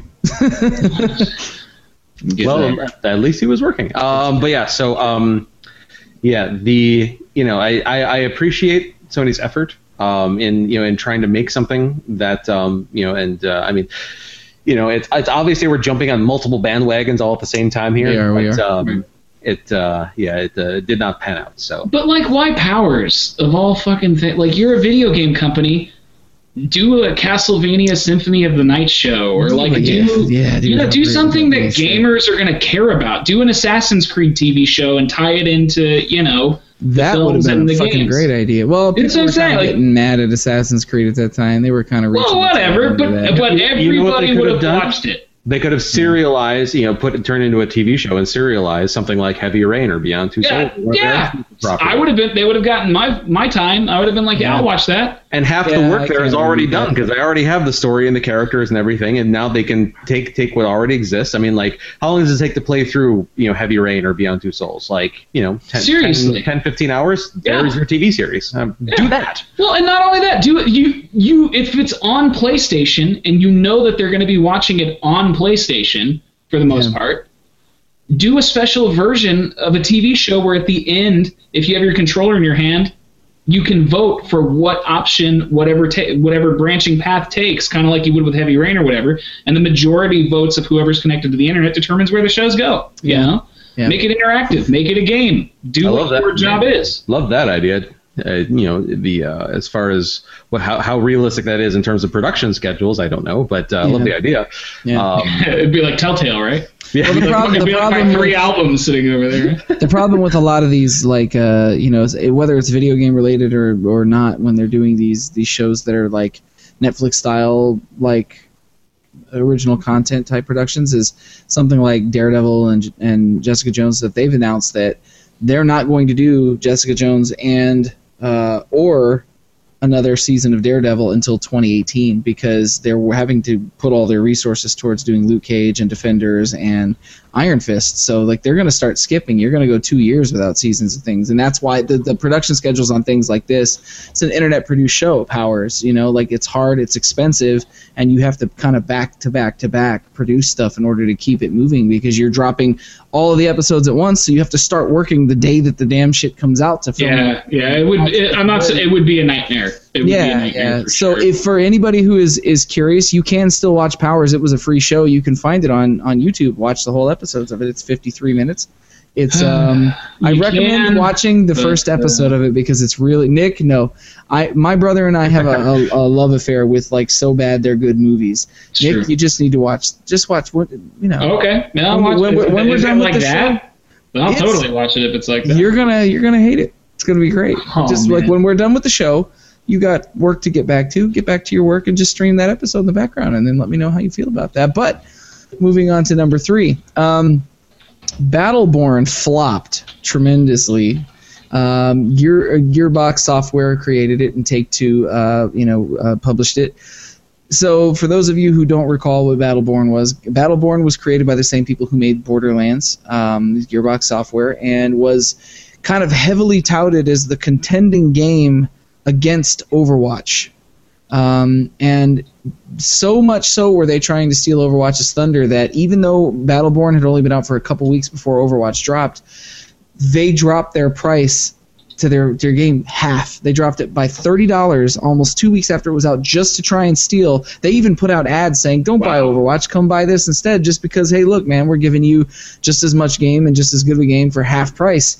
And it it just didn't it didn't fucking work. Nobody had any beef with the game necessarily. A perfectly well made game and um, kind of an odd art style, you know, uh, but it it didn't work and Gearbox is having a string of, of problems with things coming in and through now that they're just not they're not making the kind of money that they would before. So um, Take Two CEO Strauss Zelnick said that while the game launched to solid reviews, its performance in the market has been below our expectations. Um, you know, however, despite its failure to have any impact in the market, um, you know, they think there remains an opportunity to grow and that the audience for this unique experience over time will show that 2K will continue to drive uh, engagement and recurrent consumer spending on the title through add-on content and virtual currency. So they're kind of indicating that they're going to try and keep this game alive with microtransactions. Boo, fucking boo. You know, um, I have not played Battleborn mostly because Overwatch is scratching that itch. And by the way, just to give everybody a comparison of where the two things lie between point A and point B, um, Battleborn flopped, and Overwatch currently has 13 million players.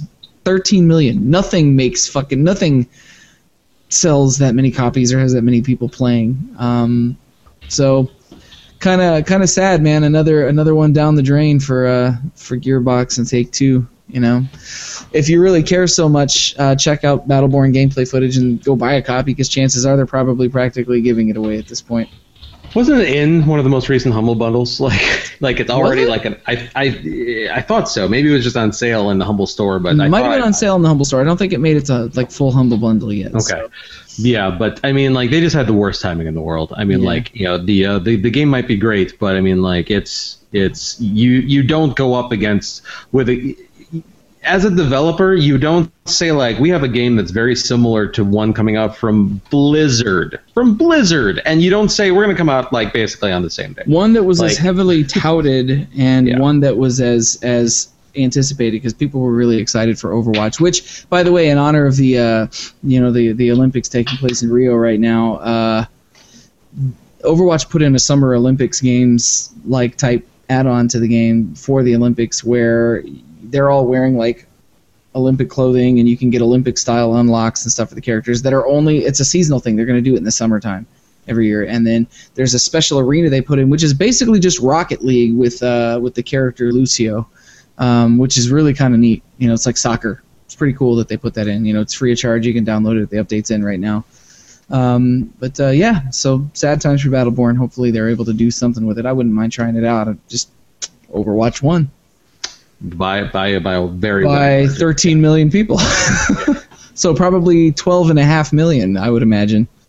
Um, moving on to number two with the uh, Nintendo NX looming just around the corner, Michael Pachter, uh, oftentimes respected uh, analyst uh, for video games, is saying that uh, weak hardware is going to hurt the Nintendo NX long term. This is kind of starting to sound like a broken record for Nintendo with this kind of stuff, huh? Mhm. Like once again we're back to a point where Nintendo's about to drop this system and and you know the most recent uh, kind of speculations on it are that uh, it's going to be a portable handheld console that has detachable controllers that you can take with you to do play games mobily so that you just plug your controller back in and continue to play things that you had on the system. So sounds like a good idea in practice but there the indication is, is that Nintendo is going to run into the same problem that they've been running into for the last couple console cycles is Nintendo claims it's going to be beefed up. Like this is a much stronger console. It's going to be competitive with you know with everything that's coming up here soon. Which the Wii U was a big step forward for them graphically. You know, just not a big step forward for graphics like the the you know PlayStation 4 and the Xbox One or even PC markets. Um, so they're saying that maybe it's going to be the sort of thing that um, if they don't have a strong enough hardware setup for this thing, it's going to get left behind, just like the last couple console cycles have, have kind of taken place for them. Do you think that this is a likely uh, a likely thing for Nintendo, Charlie, based on history? I don't know because I mean, like Nintendo has proven with the Wii. I mean, like know, I mean, I know the Wii was something of an anomaly, but nonetheless, um, Nintendo has proven that you don't need to be like the uh, the most technologically advanced console on the market to to do very well.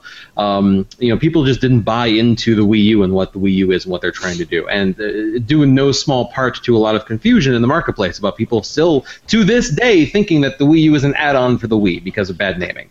Um, the I, I still come across instances of people of like people who you know like like parents of kids like not understanding what the Wii U is. Yeah. Um, and so you know there, there's a lot of reasons why the Wii U has not done um, as well as it could have. I worked at GameStop during the Wii U launch. It was I left like two months after the launch of the Wii U, and even during launch, that launch window, I can tell you, I was I was working at GameStop during launch day, and like hardly anybody bought it on launch day, and through the holiday season, right right before I left up to near Christmas, I would have parents ask about it, but they it, I would explain what it was to them, and they just didn't it didn't register.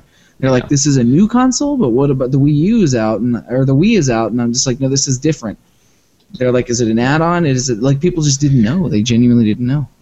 You know? Yeah, it's it's not it's not often that the, the Nintendo makes such huge huge marketing missteps, and I think this is this is this is one of the biggest ones we've seen recently. It's just the name of the Wii U, personally, um, and just the, just though their marketing the way they presented it. I, but, uh, but but putting that all aside, um, you know, it's it, you know, so so I don't think that the NX has to be like a graphical powerhouse for it to be able to succeed. It just needs to be something that people understand and that Nintendo makes them want to buy. I mean, it's that simple. Um, and you know the and and they need to support it. I mean, like the other kind of thing that I think was a big detractor to people wanting the Wii U is Nintendo's um, own, you know, basically, you know, across the board, every every, you know, the the vast majority of titles that came out for the Wii U. Uh, including Nintendo's own first-party ti- titles, did not take advantage properly uh, of the biggest gimmick of the Wii U, and that's the screen that's on the controller in your hand. When you've got a major first-party title coming out, like Donkey Kong Tropical Freeze or whatever that game was called, I hated that game, um, and it literally just turns the screen to black, like it's just off. And it's and and annoyingly, from a technical perspective, it's not even off. It's still on because you can see the backlights on. It's just showing black. They just didn't Like, do it's just- anything with it. you they know, were lazy about it. Yeah. It's just yeah, it's it's lazy and it's sloppy, and So- you know it's you know No, go ahead. No, I, I was just I was just gonna say, you know, it, it's you know, it's Nintendo just needs to to whatever whatever this whatever this console is actually going to be, whatever it turns out to be, it needs to be something that people understand, and it needs to be something that they make people want. I mean, the the the Wii they they accomplished both of those things because it was very simple. It was it was new and it was different, but it's very simple to explain. You know, like you give somebody a copy of Wii Sports and you don't have to explain it to them. It, it, it was very natural in how you played it. Um, so it just needs to be, yeah, it just needs to be simple, and they need to make it make sense out of the box, like just So- looking at it. my my brother has not been a Nintendo follower or uh, or buyer for a long time, and every so often, like whenever their consoles roll around, I'll go to Nick and I'll talk about it because I still support Nintendo, mostly because they're the only game studio right now that's just still makes fucking complete video games usually without day one patches and a bunch of fucking like DLC. They give you a full finished game. You pay usually ten bucks less than standard retail price for most of their games, and you still get a full game without a bunch of bugs and glitches and shit. It's what you pay for is exactly what they promise you is exactly what you get. So if you want video games, proper video games, just I go. mean, buy that's a good Nintendo. ethical business model. But but they they don't. A lot of people who grew up playing what they produce have grown up. They're not children anymore, so some of the aesthetic is not appealing anymore. And Nick is kind of one of those people. Yeah, I just, you know, honestly, they haven't made a game I've been interested to play. I can't think of one game that has come out on Nintendo that caught my interest in a long, long, long time. That I saw and I was just like, oh, man, I gotta play that. to be fair, they have they have very heavily rested on the laurels of their kind of existing um, Yeah, see, I agree and with that. characters. and, I agree, and I think that that works for for them, obviously. But for me as a consumer, that you know, I mean, there's just nothing there that I haven't seen before. I'm Yeah. going, okay. Yeah, I really think they need to put out a proper Metroid game, really bad. Um, Yes, but it's been a long time, so Yeah, we'll see too what long, happens. far, far too long for a proper Metroid. The- Which the is final- strange. You'd think they'd want to capitalize on that, you know? Like, Well, there I was a figured- there was a brouhaha about that earlier that we talked Oh, about, really? where we Yeah. had this new Mhm. Metroid game that Charlie said is coming up. hmm. um, for release this week. It's not really a Metroid game. They like shoehorned the Metroid title into a game that looks like it has nothing aesthetically or anything to do with Metroid, which is not a very typical Nintendo move. And Nintendo fans just were just like, they didn't want anything to do with it, you know. Um, which kind of bad move. Just put out a real fucking Metroid game, please. Make Yeah. everybody happy. And not other M. Yeah, not other M. Other M. Other M, yeah. I mean, like they gave everybody what they wanted with the Star Fox game. It just that they just put out another Star Fox game, and that game turned out to be exactly what Star Fox is, which has not aged well for today. Hmm. So Yeah, it didn't work. shitty. People were underwhelmed. So, like, dibba do dibba. yeah, boo, yeah, boo. Yeah. Do die roll. Yeah, that's exactly it. Nick, uh, we just need to make chunks of those things Easter eggs. It's, you know, it's just like when I was a kid and that came out. Like I remember, I loved Star Fox 64, and I remember playing it over and over and over again. Right? Like, but I mean, there weren't really any other options. It was like that, or you know, Super Smash Brothers, or not. Oh no, no, what was that game with the guys that were like? It was an arcade game, and they were like in the TV show Smash, Smash TV, TV or something. Smash TV. Like, It's like you get like it was like uh, no contest. Of course, you're going to want to play the 3D game that has the weird voice acting because at least they're talking to you. Yeah, yeah. You know, like to me that makes sense because it was like technologically when the Nintendo 64 came out, we were all like, "Holy shit, that looks incredible! That's really cool, right?" Um, and then they started putting like games on CD seriously, and I was like, "Oh, well, that's better." Like uh, immediately, I think that's why I fell on the PlayStation line was because even as a ten year old, I was like, this content's way more adult, makes Well, way yeah. more sense. You know, way smarter, way better written, way better acted. you know, you almost became a Jill sandwich. Oh, know? God. oh, Resident Evil. Horrible. Um, so the final word on it coming from Michael Pachter was is that he said, having not seen the specs for the system himself and just operating based on what he's hearing from people in the background and behind the scenes, um, that if it's materially slower than the Xbox One or the PS4, it's going to be a problem from Nintendo. Um, you know, so hopefully not, man. Especially with some announcements, uh, presumably looming just around the corner with a Tokyo Game Show coming up. But uh, we will see. Uh, moving on to number one this week. So a lot of everybody uh, on the planet is still playing Pokemon Go. I have kind of stopped playing. I, I played once this week, and I just I'm I'm kind of done with it until they fix it. I don't know. I don't know if I'm gonna go back to it at all. We'll see. po- oh yeah, Pokemon Go. Nick, what is Pokemon Go? That is the, the sign of somebody who is in their studio working on stuff all the time. It's- Yeah, no, I, I know what it is. I know what it is. Carlton told me about it. Yeah, You have like red and blue and yellow, yeah. And Well, yellow's yellow's funny, right? That, That's that's what he very, told me. I that's a very, very Carlton He explanation. said, "Oh, yellow's funny." Like they Yeah. they got like memes and shit. I was like, "Oh, Yeah. I don't know." yeah, well, that's apparently in Carlton's mind. That's the game. Yeah, he um, was. It was like, "What would Mister Agitator be?" And he was like, "Stupid," you know. Yeah, well, right. again, w- once again, very Carlton explanation. So, for anybody that's still playing Pokemon Go, which is a substantial portion of people, um, a lot of problems with the game in the last week. They put a patch out. Oh, yeah? The last couple weeks, they updated it. They broke some things and changed some things and fixed things and then made some things worse. I mean, I will say this: I've never seen like a video game bring people together. No, it, it really does. It's you know, like people talk about it. They go out and they like walk and do stuff together. Like what happened when we were kids and we just sit on our fucking fat asses and just eat ourselves. That's You know, I'm like, still that's- doing that. I- you know. me too. I, I took a brief Well, that's bre- not- a brief well, break from doing that with like, Come Pokemon. play Pokemon with me. I was like, that means I have to go outside. Yeah, yeah. Like, I don't want to do that. I want to No, sit here. nobody wants that. Nobody wants that. It was like when Um, people were like, "Wii Fit," right? Exercise games. I was just like, no, I I don't want to exercise. Um, so really, really quick, trying to keep shit on the rails because you know, got Nick and I can't do a, a a show without the Dick Train coming off the rails. Oh It's man, been a while since we we referenced the Dick Train. It just felt like toot toot. toot toot. um, but uh, so anybody who's still playing, one of the things that really earned people's ire is is that they changed the tracking system for Pokemon Go and, and the little three feet thing, the three three step glitch they call it, uh, which they took out and fixed. But the problem was is they went on they went in and killed off like all of the the Pokemon trackers, which we kind of talked a little bit about last week. All of the third party trackers that they that people have developed to kind of help you find Pokemon gone now. Pretty much all of the main ones are, are gone.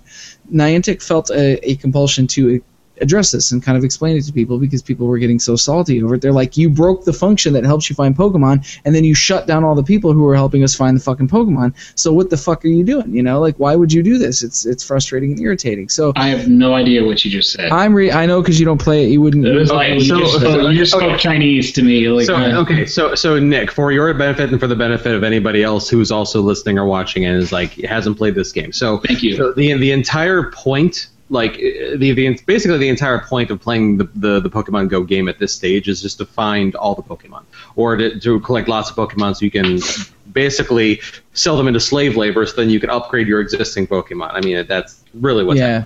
um, so one of the functions in the game when it initially came out was basically a very, I mean, a, a not at all explained proximity system, which people kind of sort of figured out. Mhm. Where, so basically, it would show you a grid of in in order. Um, so if you can imagine a three by three grid. And Okay. so the first one is without telling you in which direction or you know or whatever. It's like the first one in the list is the closest one to you, and then the second is the next second uh, one away, and you know through nine. And so these are the nine closest Pokemon to you in whichever direction. And then Okay. below the po- below the icon for the Pokemon, it would basically give you either zero, one, two, or three little footsteps, which is um, an indicator for um, how how close it is to you. So if basically, even if the closest one away has three footsteps on it, it's not actually close to you. It's closest, but it's far away.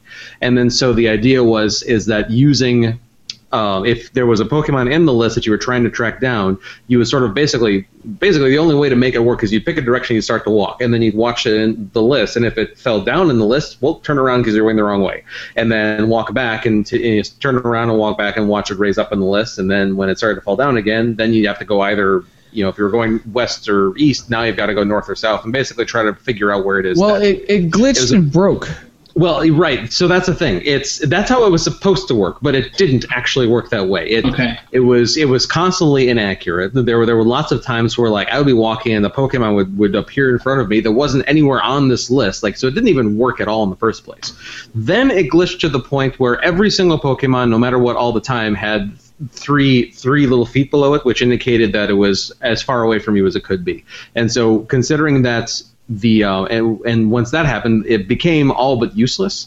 And then Okay. so kind of in conjunction with the fact that the game no longer really gave you a way to find to to help you find in any way, shape, or form uh, Pokemon that you were looking for. Um, a bunch of uh, and smart developers. I still don't understand how they ended up doing this, but um, they they basically figured out a way where they could pull um, the game's servers and and get information back about where Pokemon were going to spawn, how long they were going to be there, and uh, and then basically use that to come up with third-party apps. And one of them is a game that um, I think John and me and um, and Goat were all using, which uh, still actually does work for me. They Uh, charge you for at it? um, no, it's free.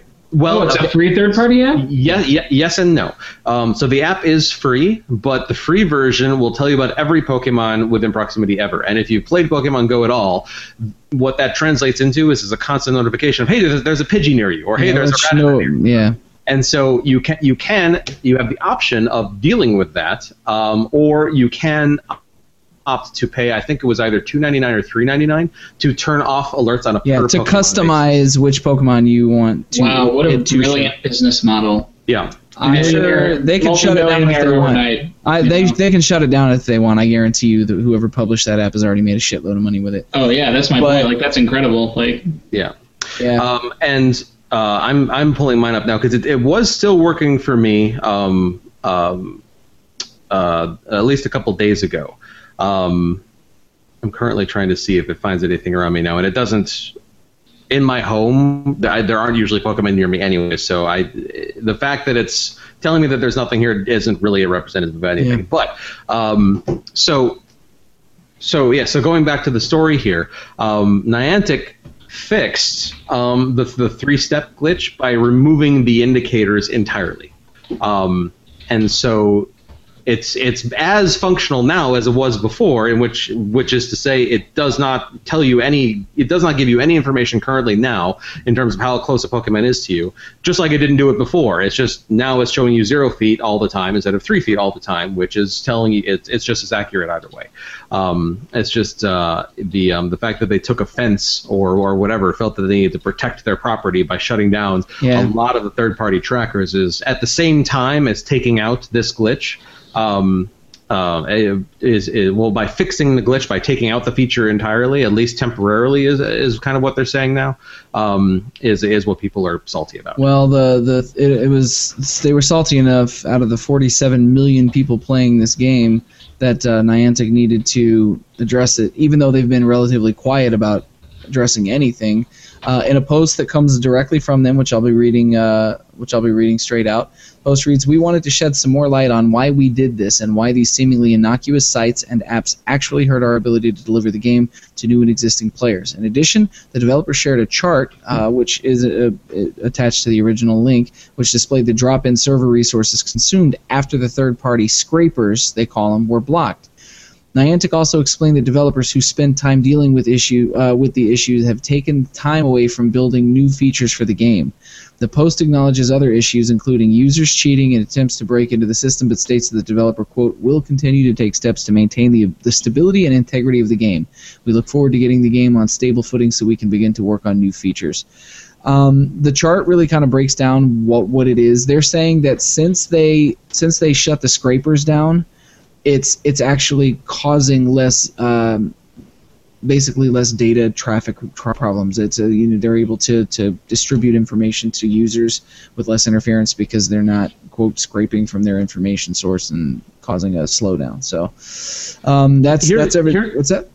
Yeah, I was I was just gonna, so to so to explain this from the nerdy technical standpoint. Here, here's what's most likely happening. Um, the uh, you know people who uh, you know people have already very quickly found out that um, that that Pokemon Go shares a lot of the same location. It basically well it shares it shares the same location database information and all that in terms of where the Pokemon spawn and everything as Ingress. You know Niantic's other big game. Um, and um, you know every every node and, location that exists in Ingress is either a gym or a Pokestop in Pokemon Go. Um, and then uh, um, and then um, you know in terms of where the um, the, the I forget what it's called, but the um, the EX or whatever it is um, in Ingress, like the, the the like little sparklies that are around everywhere, that translates into where the Pokemon are going to spawn. Yeah, I remember you showing me that a while ago. You know. Yeah.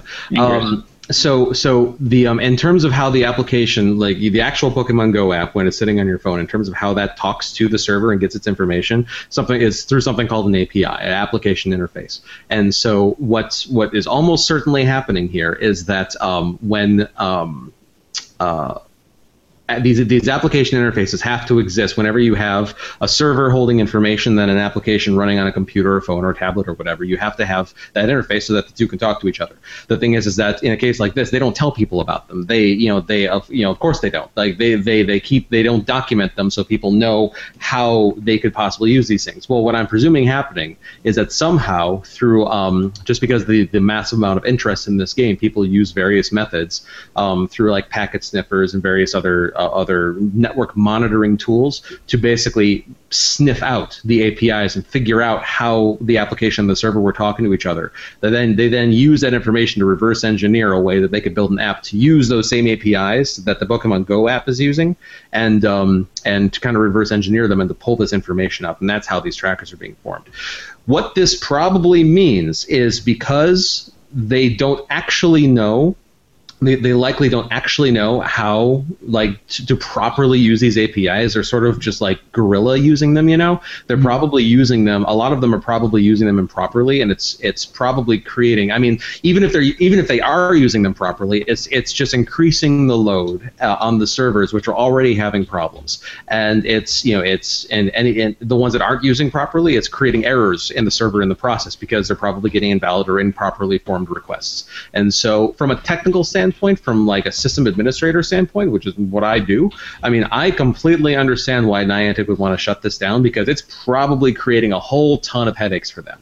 Um, oh yeah, uh, no from a player standpoint, it sucks because you know it's it, it makes certain aspects of the game very difficult to to you know to deal with. You know, from the from you know if it's if there's a Pokemon that you want to find right now, there's there's practically zero way to do it.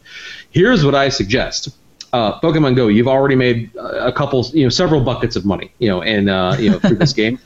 Buy one of these trackers. Just buy one of them and, ingra- and integrate it into your app because clearly this is what people want take one of these developers who have done it well, you and looking at the server logs, you'll be able to tell which one of them are doing it well, uh, and just take their app, integrate it into your own, makes everybody happy. That's my Yeah. suggestion. Yeah, yeah. Hey, man, I, I'm gonna agree with you on that. Um, having having said that, though, uh, that that is everything I had uh, for news this week. Not a particularly. I'll tell you. Normally, when I'm cutting news for everybody, man, it's uh, it's pretty easy to come by, even if it's not an exciting news week. I actually had a hard time finding news for everybody this week. You know, there just wasn't much going on in the world of video gaming. At least not much uh, terribly exciting. So that's gonna do it for this week, you guys.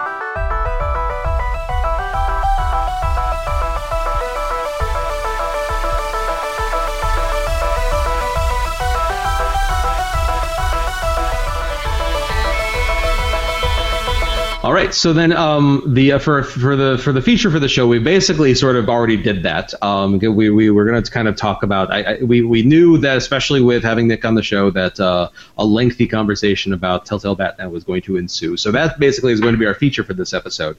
Um, so um, uh, undetermined yet if that will be reordered in the audio cut or if I'll just leave it in so it makes sense. So go. Th- doesn't come in and leave and come back. But um, putting that aside, um, that um, so that also uh, wraps up the news and the feature for this week. Mhm, Um, mhm. And um, so, uh, Nick, I understand that you have a um, another uh, some other obligations that you have to get to. So before we move on to the mailbag, I would like to thank you very much for hanging out with us this week and uh, Thank you for having me. completing our, our normal you know trio uh, quota of guests. Yes, Um, yes, yes, yes. Before you Yeah. take off, is there anything you'd like to plug and let people know about?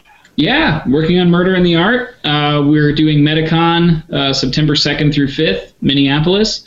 I'm going to be bringing a new show. Excited about everything that's coming up. As always, I know I always say that, but it's true because I'm always fucking excited. Yeah. Uh, just finished writing a new song. Maybe I'll play it at Metacon, hopefully. And uh, yeah, that's, that's what I'm doing. Um, which which that that leads me then to say to my brother, since you wrote a new song today, um, I have not heard it at all, so you should send it to me so I could write. okay, good point. Yeah. you know, just a just a thought. This, I mean, this, is, man, I just wrote it like a few hours ago. You know, like this is how bands work, folks. This is this is This this is it. is this is the creative process in motion right here. Yes, yes, it's true. just Um, like so- me with a drink in one hand and a gun in the other. Just you know. Ridiculous. Please don't get them confused. Um, no, yeah. God no. Um, unless it's just like a like a, like a like a squirter gun, then with like alcohol in it, and you're taking Total. See, you read my mind. That's what I'm doing. All right, Nick. Thanks so much. Uh, we'll, we Thank will go ahead and let you go, so you can hopefully get one of these three albums done. And um, uh, take it easy, man. Good to see you. as Thank you. always. Thank you. All. tomorrow, asshole.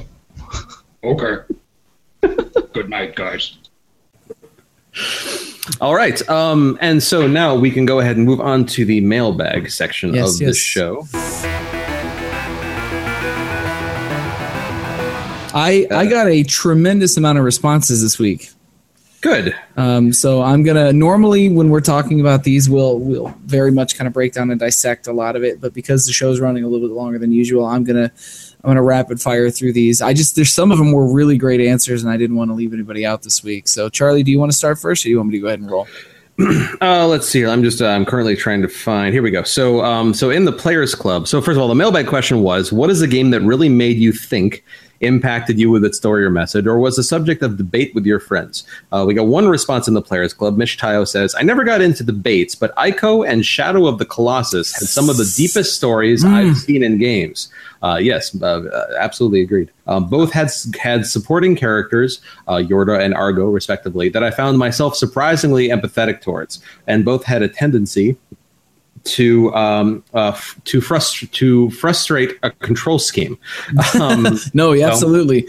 The first 40 minutes you play Shadow of the Colossus is spent going, I'm not going to play this fucking game because I can't control it. It's terrible. Who laid this shit out? Yeah. that- yes, that. Um, people don't know this. I think I talked about it on my very first appearance for the show, but Shadow of the Colossus is in contend. It's it's in the, the, the contending sort of roundtable of games that maybe like my favorite game of all time. Like it's one of my it's in my top five. I think. I, I also very much did really enjoy that game.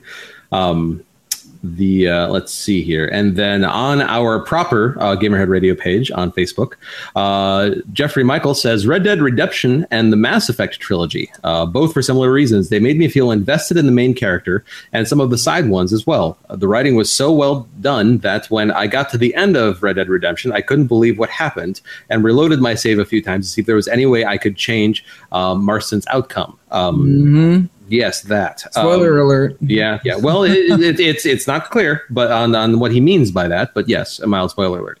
Um, Uh, but the game's old enough, so whatever. Um, and uh, the same thing in, in, Mass Effect happened as well. I did everything I could in the game to make sure my Shepard and team was as safe and strong as they could be. Both games were able to make me feel like I was in and part of their universe. Um, yeah, agreed on both counts, uh, Jeffrey. Uh, and then Kyle Segura says Kingdom Hearts, um, if not The Last of Us, the ending messed with my head for some time. Um, Kyle, um, I'd be interested to know uh, if you could expand on that um, in a follow up, but um, otherwise, um, uh, I generally agree. Yes. Um, so, John, what did you have on your page there?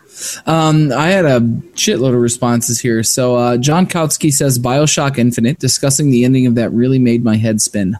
Hotline Miami is a close second, as it is low key tackled the human nature and what little regard we have for violence and the large impact it has. I can actually, I didn't expect to see Hotline Miami as an option on here, but that's true. That the game does have some really kind of underlying stuff for being is it's like a top down like pixel. Yeah, from what I know about the game, I would have never guessed that. No, it's neat though. It's a cool game. Um, Bioshock, absolutely can't disagree. Uh, Kirsten Sealander says Jak and Daxter made the most impact on me. Uh, Marty and I have been having discussions about the in-game universe and time travel for the last 12 years. That's interesting. I've never heard anybody cite Jak and Daxter as a particularly deep game, even though it has a narrative. So that's that's kind of a unique perspective. Um, Ryan Schwartz says Eternal Darkness Sanity's Requiem. Ah, we talked about it earlier. That game is yes. such a classic. He says it pushed the boundaries for what a game could do to you psychologically. It changed protagonists. It made you care for a character only to watch them die horrendously. It made you enter a room only to repeat it after your head fell off due to losing your sanity bar. Second game would be uh, would have been Evo Search for Eden. I cannot agree more, Ryan. I'm so fucking glad somebody else talked about this game. This is a Super Nintendo game. And he says it here. This game is what Spore later tried and successfully created to give you a feeling of customization. Do you are you familiar with this game, Charlie? Mm, I don't you think I am. No. Absolutely, just have to look this game up. You start out as like a one-celled organism that eats something, and then you eat it, and then you evolve, and then you keep eating things and evolving over time. And you can pick and choose pieces to put on your creature once well, now, it finds its way to land. So you're not talking about Spore. You're talking about this other game. No, Evo.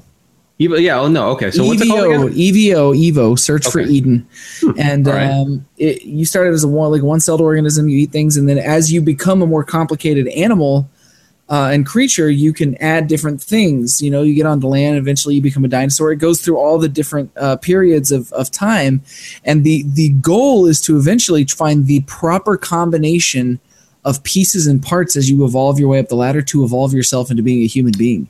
This was. I'm sorry if you said this and I missed it, but this is a Super Nintendo game. Yeah.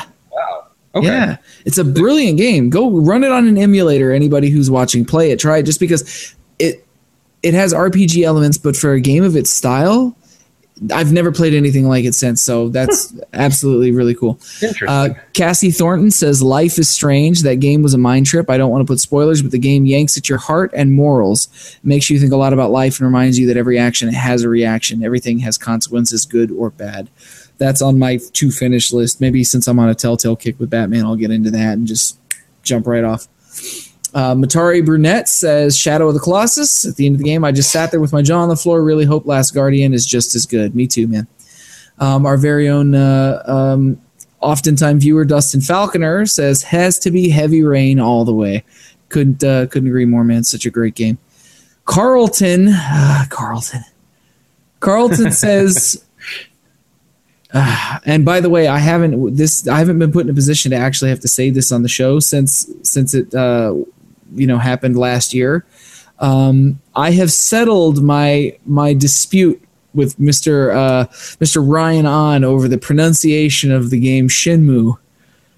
I said it oh properly. my god! There it is. This is this is uh, call Guinness. Um, this is, this is August seventh, twenty sixteen, 10 11 p.m. Central. It, is, it has happened. It is. It is. It, it uh, the game is the title of the game is pronounced Shenmue, and there's no like possibly no Shinway I'm ever going to say it wrong again. Wow. After that moment. So, okay. Um, Carlton says Shenmue's forklift racing filler or existential commentary.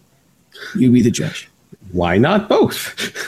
Why not both? God damn it, Carlton, get out of the thread. You're ruining it. Um, Darcy says uh, that dragon cancer absolutely wrecked me. It's all about childhood cancer and going through it, and it also brings up all types of cancer. And it just really opened my eyes to what it's like for parents and struck close to home with my dad that's in remission. Me and my roommate discussed it a lot because she's preggers and has a toddler. Um, I had not I had not been familiar with this game prior to reading this post, uh, Darcy. But thank you for bringing it to my attention because it's a really neat kind of thing. Um, you know, anybody who, who's interested, just that Dragon Cancer is really really interesting. Uh, and then Doc Bolt says Oddworld Stranger's Wrath, the uh, less oft played uh, Oddworld game, but uh, cult classic nonetheless. that's that's everything I have for mailbag responses this week. Okay, Thank you we did everybody for sending so much in. indeed. Um, we did get one reply on Twitter from Voxus Romanus, who that says um, uh, Spec Ops: The Line. Um, That game will melt your brain, no joke. I've I, this is this is on my on my short on my list of things I need to get back to and finish. I, I started it and then I got distracted with other things, and I, you know I'm gonna I'm gonna do my best to finish it this week. You should, man, because here's the thing. Anybody who who hasn't played this game, you're gonna, especially now that it's a little older and the action games have kind of come a certain distance forward since the time. Do not be discouraged by the simplicity of the gameplay or the fact that you find yourself going like this plays kind of like Gears of War or Army of Two, that kind of style of third person action shooting game. It starts out seeming like a very like ho hum war game and turns into a an emotional thing and a mind fuck. So just stick it out, man. It's a really cool game. It's worth your time in the end. And then um, in the mailbag, we do have a response from the one and only Songbird. Um, Songbird says, Dear Technotronicorn, Goat, and Fallon Flynn, uh, mailbag answer. Well, one game that confused me when I was little, and uh, technically still today, is Yoshi's Story. Uh, Baby Bowser turns Yoshi Island into a storybook. Why he did so is never explained, and the final level is at his castle, so why was it two in storybook form? Uh, when the Yoshis defeat Baby Bowser, they supposedly broke the storybook spell, but as I'm watching the ending unfold, it's still being presented in a book. Happy end, the back of the book says. I'm skeptical. Also, Destiny, and that's all that needs to be said. Though I think she's confused by that for that other reason. Um, uh, she continues, uh, We know sometimes the most loved characters are the ones who don't even say a word. Um, if you could enter a cheat code to a game to make a silent character say any word, sentence, quote, etc., during any part of the game, regardless if they're there or not, what would it be and who would spill the beans? Oh my God.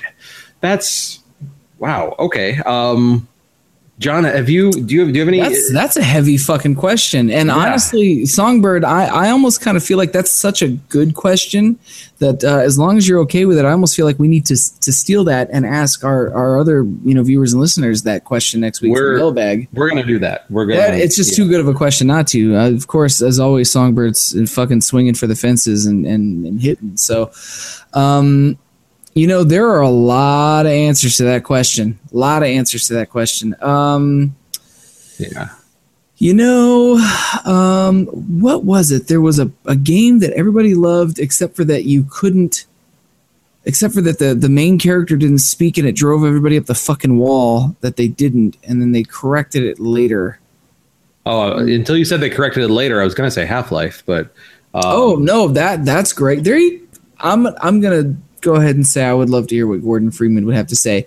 Um, in a surprise plot twist, I would also like for um, to hear what the companion cube has to say. Oh Uh, yes, God, yes. I'm I'm gonna yeah, go get on board with that answer. probably, Um, probably, preferably not when being thrown into the uh, no, aperture exactly. science. That, that's uh, exactly what I want to know. What it's thinking. No, I, I just the first time it picks it up, you know, you pick it up and you're taking it and forcing it to do all this stuff. I just have this vision in my mind of it opening its mouth in the middle of the game with Charlton Heston's voice saying, "Get your damn dirty hands off me," or "Get your hands off me, you damn dirty ape," you know, or something like that. Uh, but yeah, so there's so many. There's like, how do you answer this question? There's uh, um, Samus, Link. I mean, half of Nintendo's entire fucking catalog of of you know characters Yeah. um, outside of Wahoo Wow. You know what I mean? Um, God, there's so many, so many characters, especially from older games where there was just no dialogue. There was no option for them to speak. You know, N- NES and SNES games. You know what I mean? God, yeah. You um, just this is this is a paradox that you can't do this, Songbird. you broke my brain.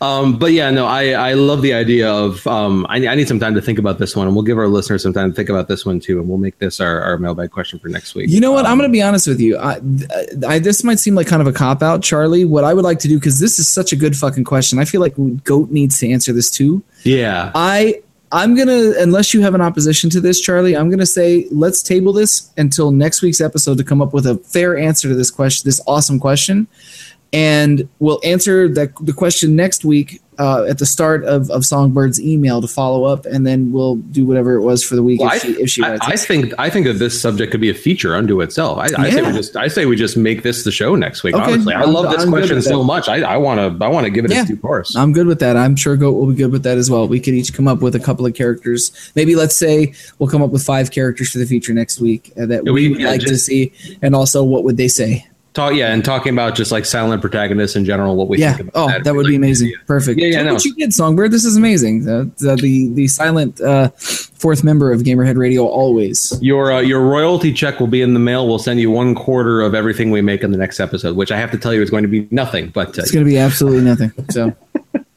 but um, I have asked you multiple times to send me your address so I can send you a shirt, and you haven't done it yet. I'm gonna I'm gonna I'm gonna say that right here because I really want to send you some stuff. So please let me know how we want to send you free things for being so wonderful and silently contributing to our show for many years. Yes. Uh, but moving on, um, uh, Songbird asks, uh, do you think if you could alter Metroid's storyline, uh, it would be more relevant compared to Nintendo's other IP? If so, how would you change it? Um, I, I think they just need to come out with a game. I think Well, that- first and could do. foremost, do. you want to know what it is that I, I do lament from Nintendo? Is I just I wish that they would be a little bit more risky with certain IPs in making them a little bit more. I don't want to say dark, but when you play Super Metroid, that's kind of a dark game. Kind of. I don't just mean the, the color palette. I mean the tone of that game is heavy and kind Yeah. of somber and dramatic. And Nintendo didn't do a lot of dramatic back in the day, but when they did it, they did it so well. I think that at least one or two properties like that could stand from being kind of taken back to that place a little bit, maybe. Um, I don't know how they could change Metroid's storyline to to make it more relevant or tie it in in a way that they haven't already done. The problem is, is they they need to stop retreading. Nintendo's biggest problem, and, and when you're talking about something like Metroid, is is take the characters but do something new with them. They're so it's like they took these these ideas and concepts and put it on a little piece of land and then built a moat around that piece of land and they just won't let them off that island and uh, that I think that hurts them. So that's that's the best answer I can give you. I think uh, under the circumstances. Yeah, I think um you know, I you know, it's I think I think Nintendo needs to have I don't think there's anything wrong anything wrong with Nintendo having a, dar- a darker, more adult, whatever property. Um, and I think Nintendo, out of every, everything they have, Nintendo, uh, Metroid is probably the one that makes the most sense to, to you know to fill that to fill that slot in their in their lineup. Um, so so to answer your to directly answer your question, um, I don't think I don't think I don't think relevancy is is a problem with Metroid. Because you ask if you could alter if you could alter Metroid's storyline, it would be more relevant compared to Nintendo's other IP. I don't think relevancy is the issue. I mean, the, the issue is relevancy in as much as there hasn't been a new Metroid game in for so long. I think that's the problem. Um, Yeah. I mean, and I know that's an easy answer, but I mean, like, I think that that's really what it comes down to. It's like people who who love and care about Metroid are drifting away because they're not being drawn back. You know, like they've they've gotten you know. The, you know they're they're they're they're they're being distracted by other things or whatever. I mean, you know, Well, I, Well, Uh, sorry, I don't mean to interrupt. What what you don't want to happen though is to have happen what just happened to Star Fox. You put out a game that people have. I mean, a new Star Fox, a traditional, a true Star Fox game has been so hotly anticipated for so long. People were very excited about it. They got their hands on it, and that came and went. It was a whisper. You Yeah, know, nobody said anything. It came and went, and me, reviews weren't, I guess, terrible. They just weren't great. And the problem is, is they didn't take any risks or do anything new with it. You don't want to wait and sit on a Metroid game for so long that you you put out the same thing and then it's just underwhelming to people. But then again, I don't think people want you know a, another Metroid Prime game either. Even though those were pretty good games, like I think people want real Metroid, and I think they tried to do something Metroid-ish with Other M, and it just didn't. it didn't pan out. I, the problem is, is Nintendo has sat on their hands with making with coming up with new ideas for their existing IPs for so long. They've been so afraid to change them for so long that they've kind of they've kind of painted themselves into a corner with some things. I think. Yeah, and and Nintendo. I mean, because obviously you're going to hear a you're you're listening to this episode.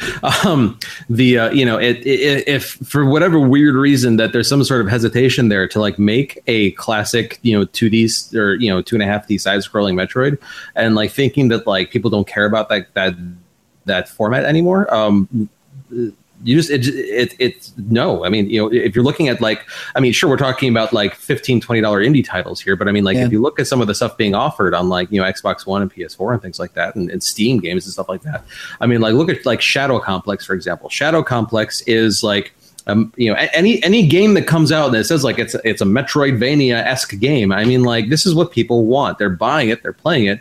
You know, whether whether they'll pay sixty dollars for that, I guess maybe, or or maybe Yeah. fifty dollars. You know, because you know, you know, sometimes you do your first party titles at that price point. You know, maybe that maybe that's the question.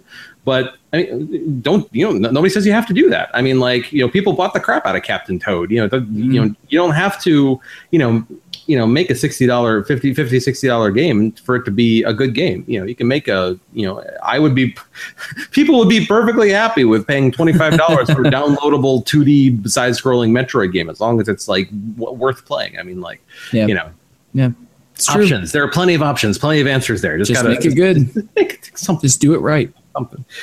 Um, and so finally, Songbird asks, uh, challenge time. Oh dear. Um, one person will give another person a name of a game series, and they must try to describe its story in one minute. To make it more interesting, the person who is telling the story must fashion it in a genre that's different. Example, telling the story of Animal Crossing, Happy Home Designer, and making it sound like a sitcom. Ooh, Songbird, you're what are you doing this here? is she's on in rare form tonight. You are Um, absolutely This trailblazing. rare. this is typical. That's the just normally we get one of these, and this time it's two um, of, the, of the ones that like it's just like how do we answer this on One minute to Um, take a game, explain it as a sitcom, but differently than it is. So so yeah so so John, uh, so you come up with a game title. Um, now her example suggests that it's it's an actual game. It's not one that you make up. Um, so give me a game title, and I need to describe it, but in a genre that's different in that what it really is. Okay, let me let me massage my mind grapes here. So all you, all you have to do is pick a title. I'll do the hard work. You'll do the hard work. Thank God. Uh, I don't envy you on on this particular task this week. Um, I'm gonna go with.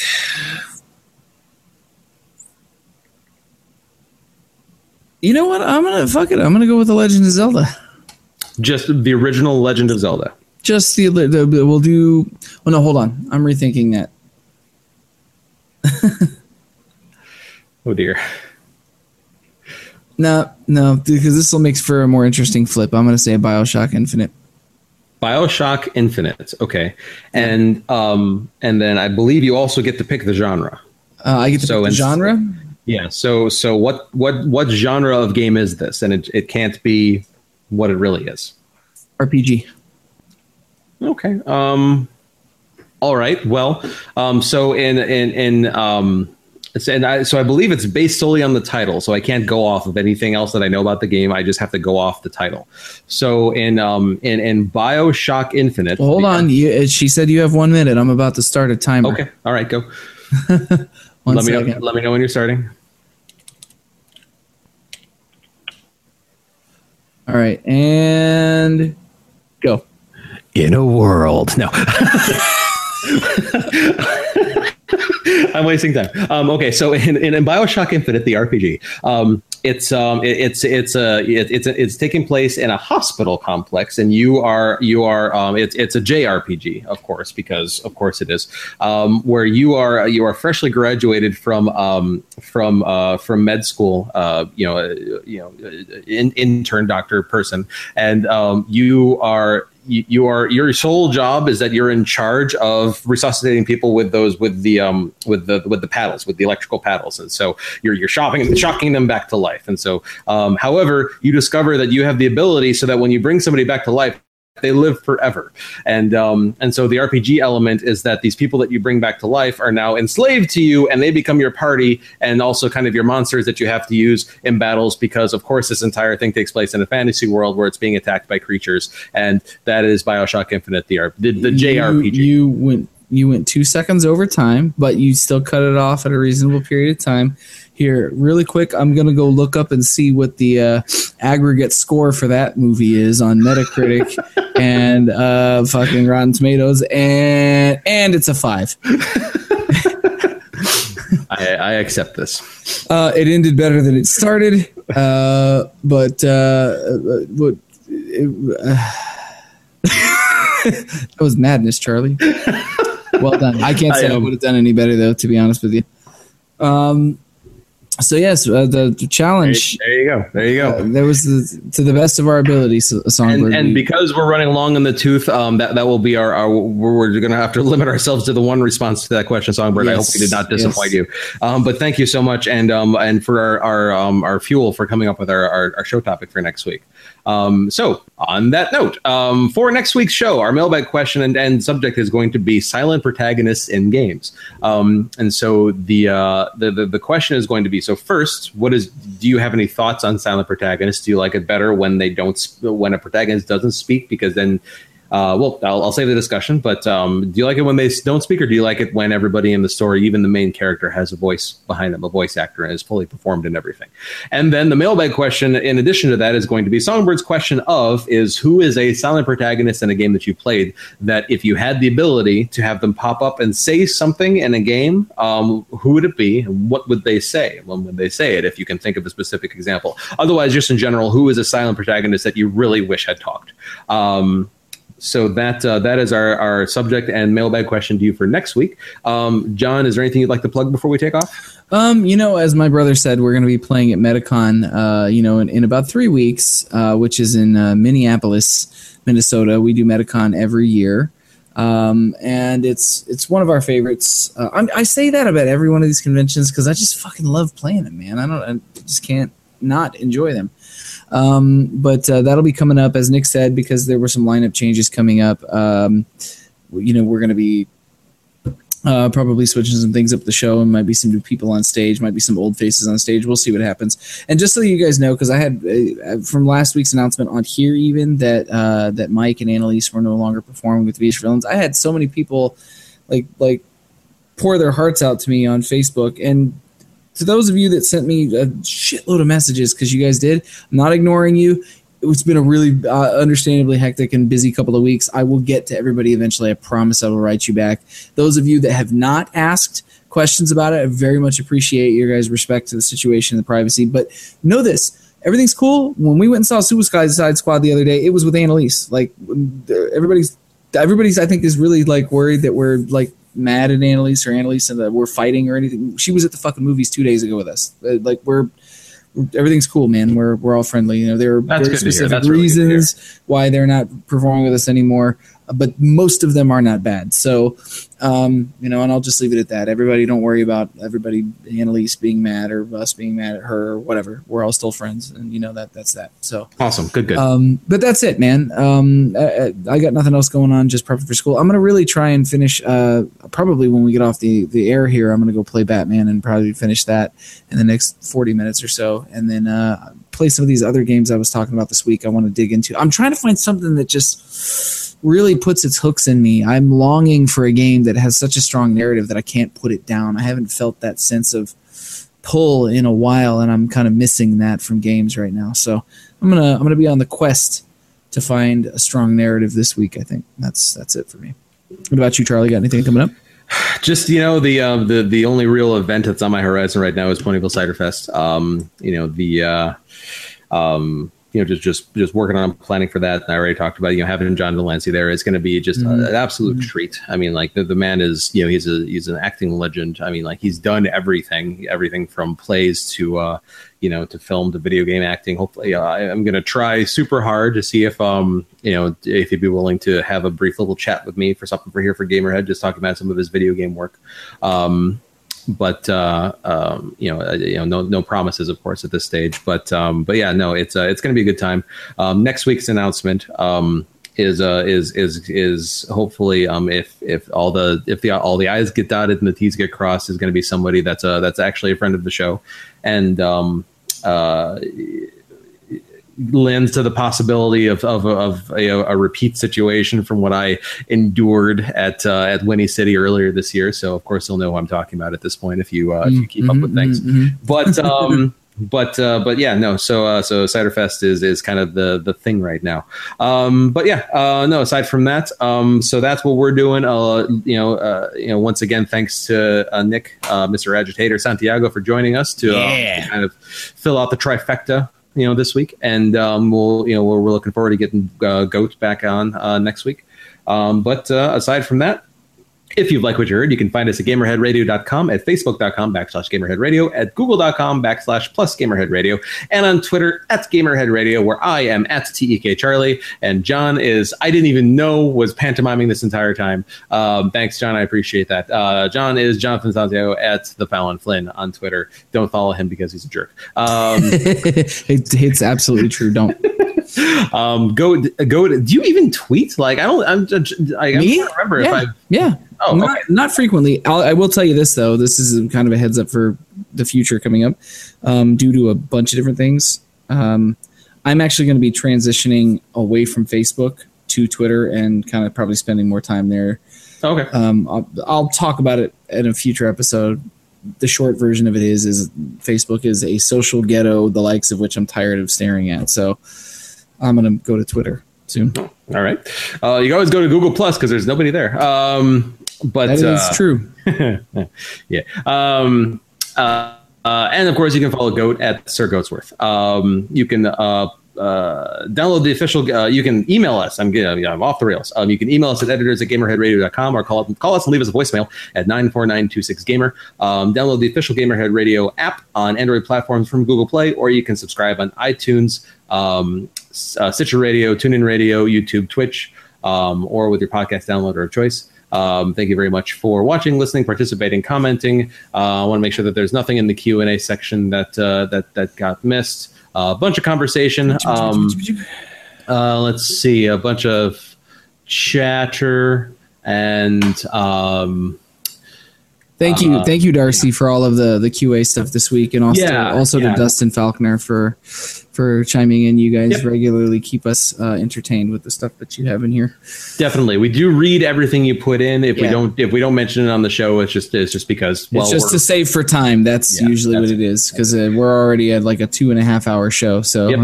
at, at least for the live version. We'll see what this comes yeah. out to in audio. But uh, to keep it from getting any longer, thank you very much, everybody. This has been episode 180 of Gamerhead Radio.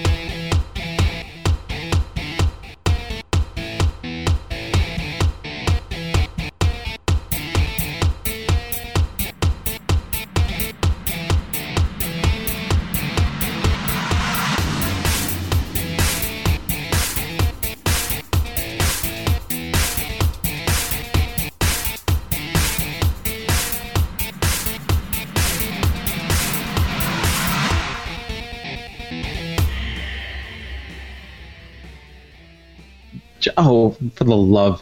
Um, and I'm uh, Batman. I'm Spider-Man. Spider-Man. Bye-bye. Hey. and so um, so we've got Bat Dad and um, Spider Dad here on uh, on the show, and I don't have a mask, so um, I won't be. Um, I'll just I'll I'll continue to just be me. Um, I hope that's good enough for you guys. Um, of course. but, Not uh, who you are underneath. It's what you do that defines you, Charlie. Besides, nobody cared till we put on the mask. That's why we're gonna die alone. This is why you don't put my brother and I on the show at the same time. no, this is true. This is true.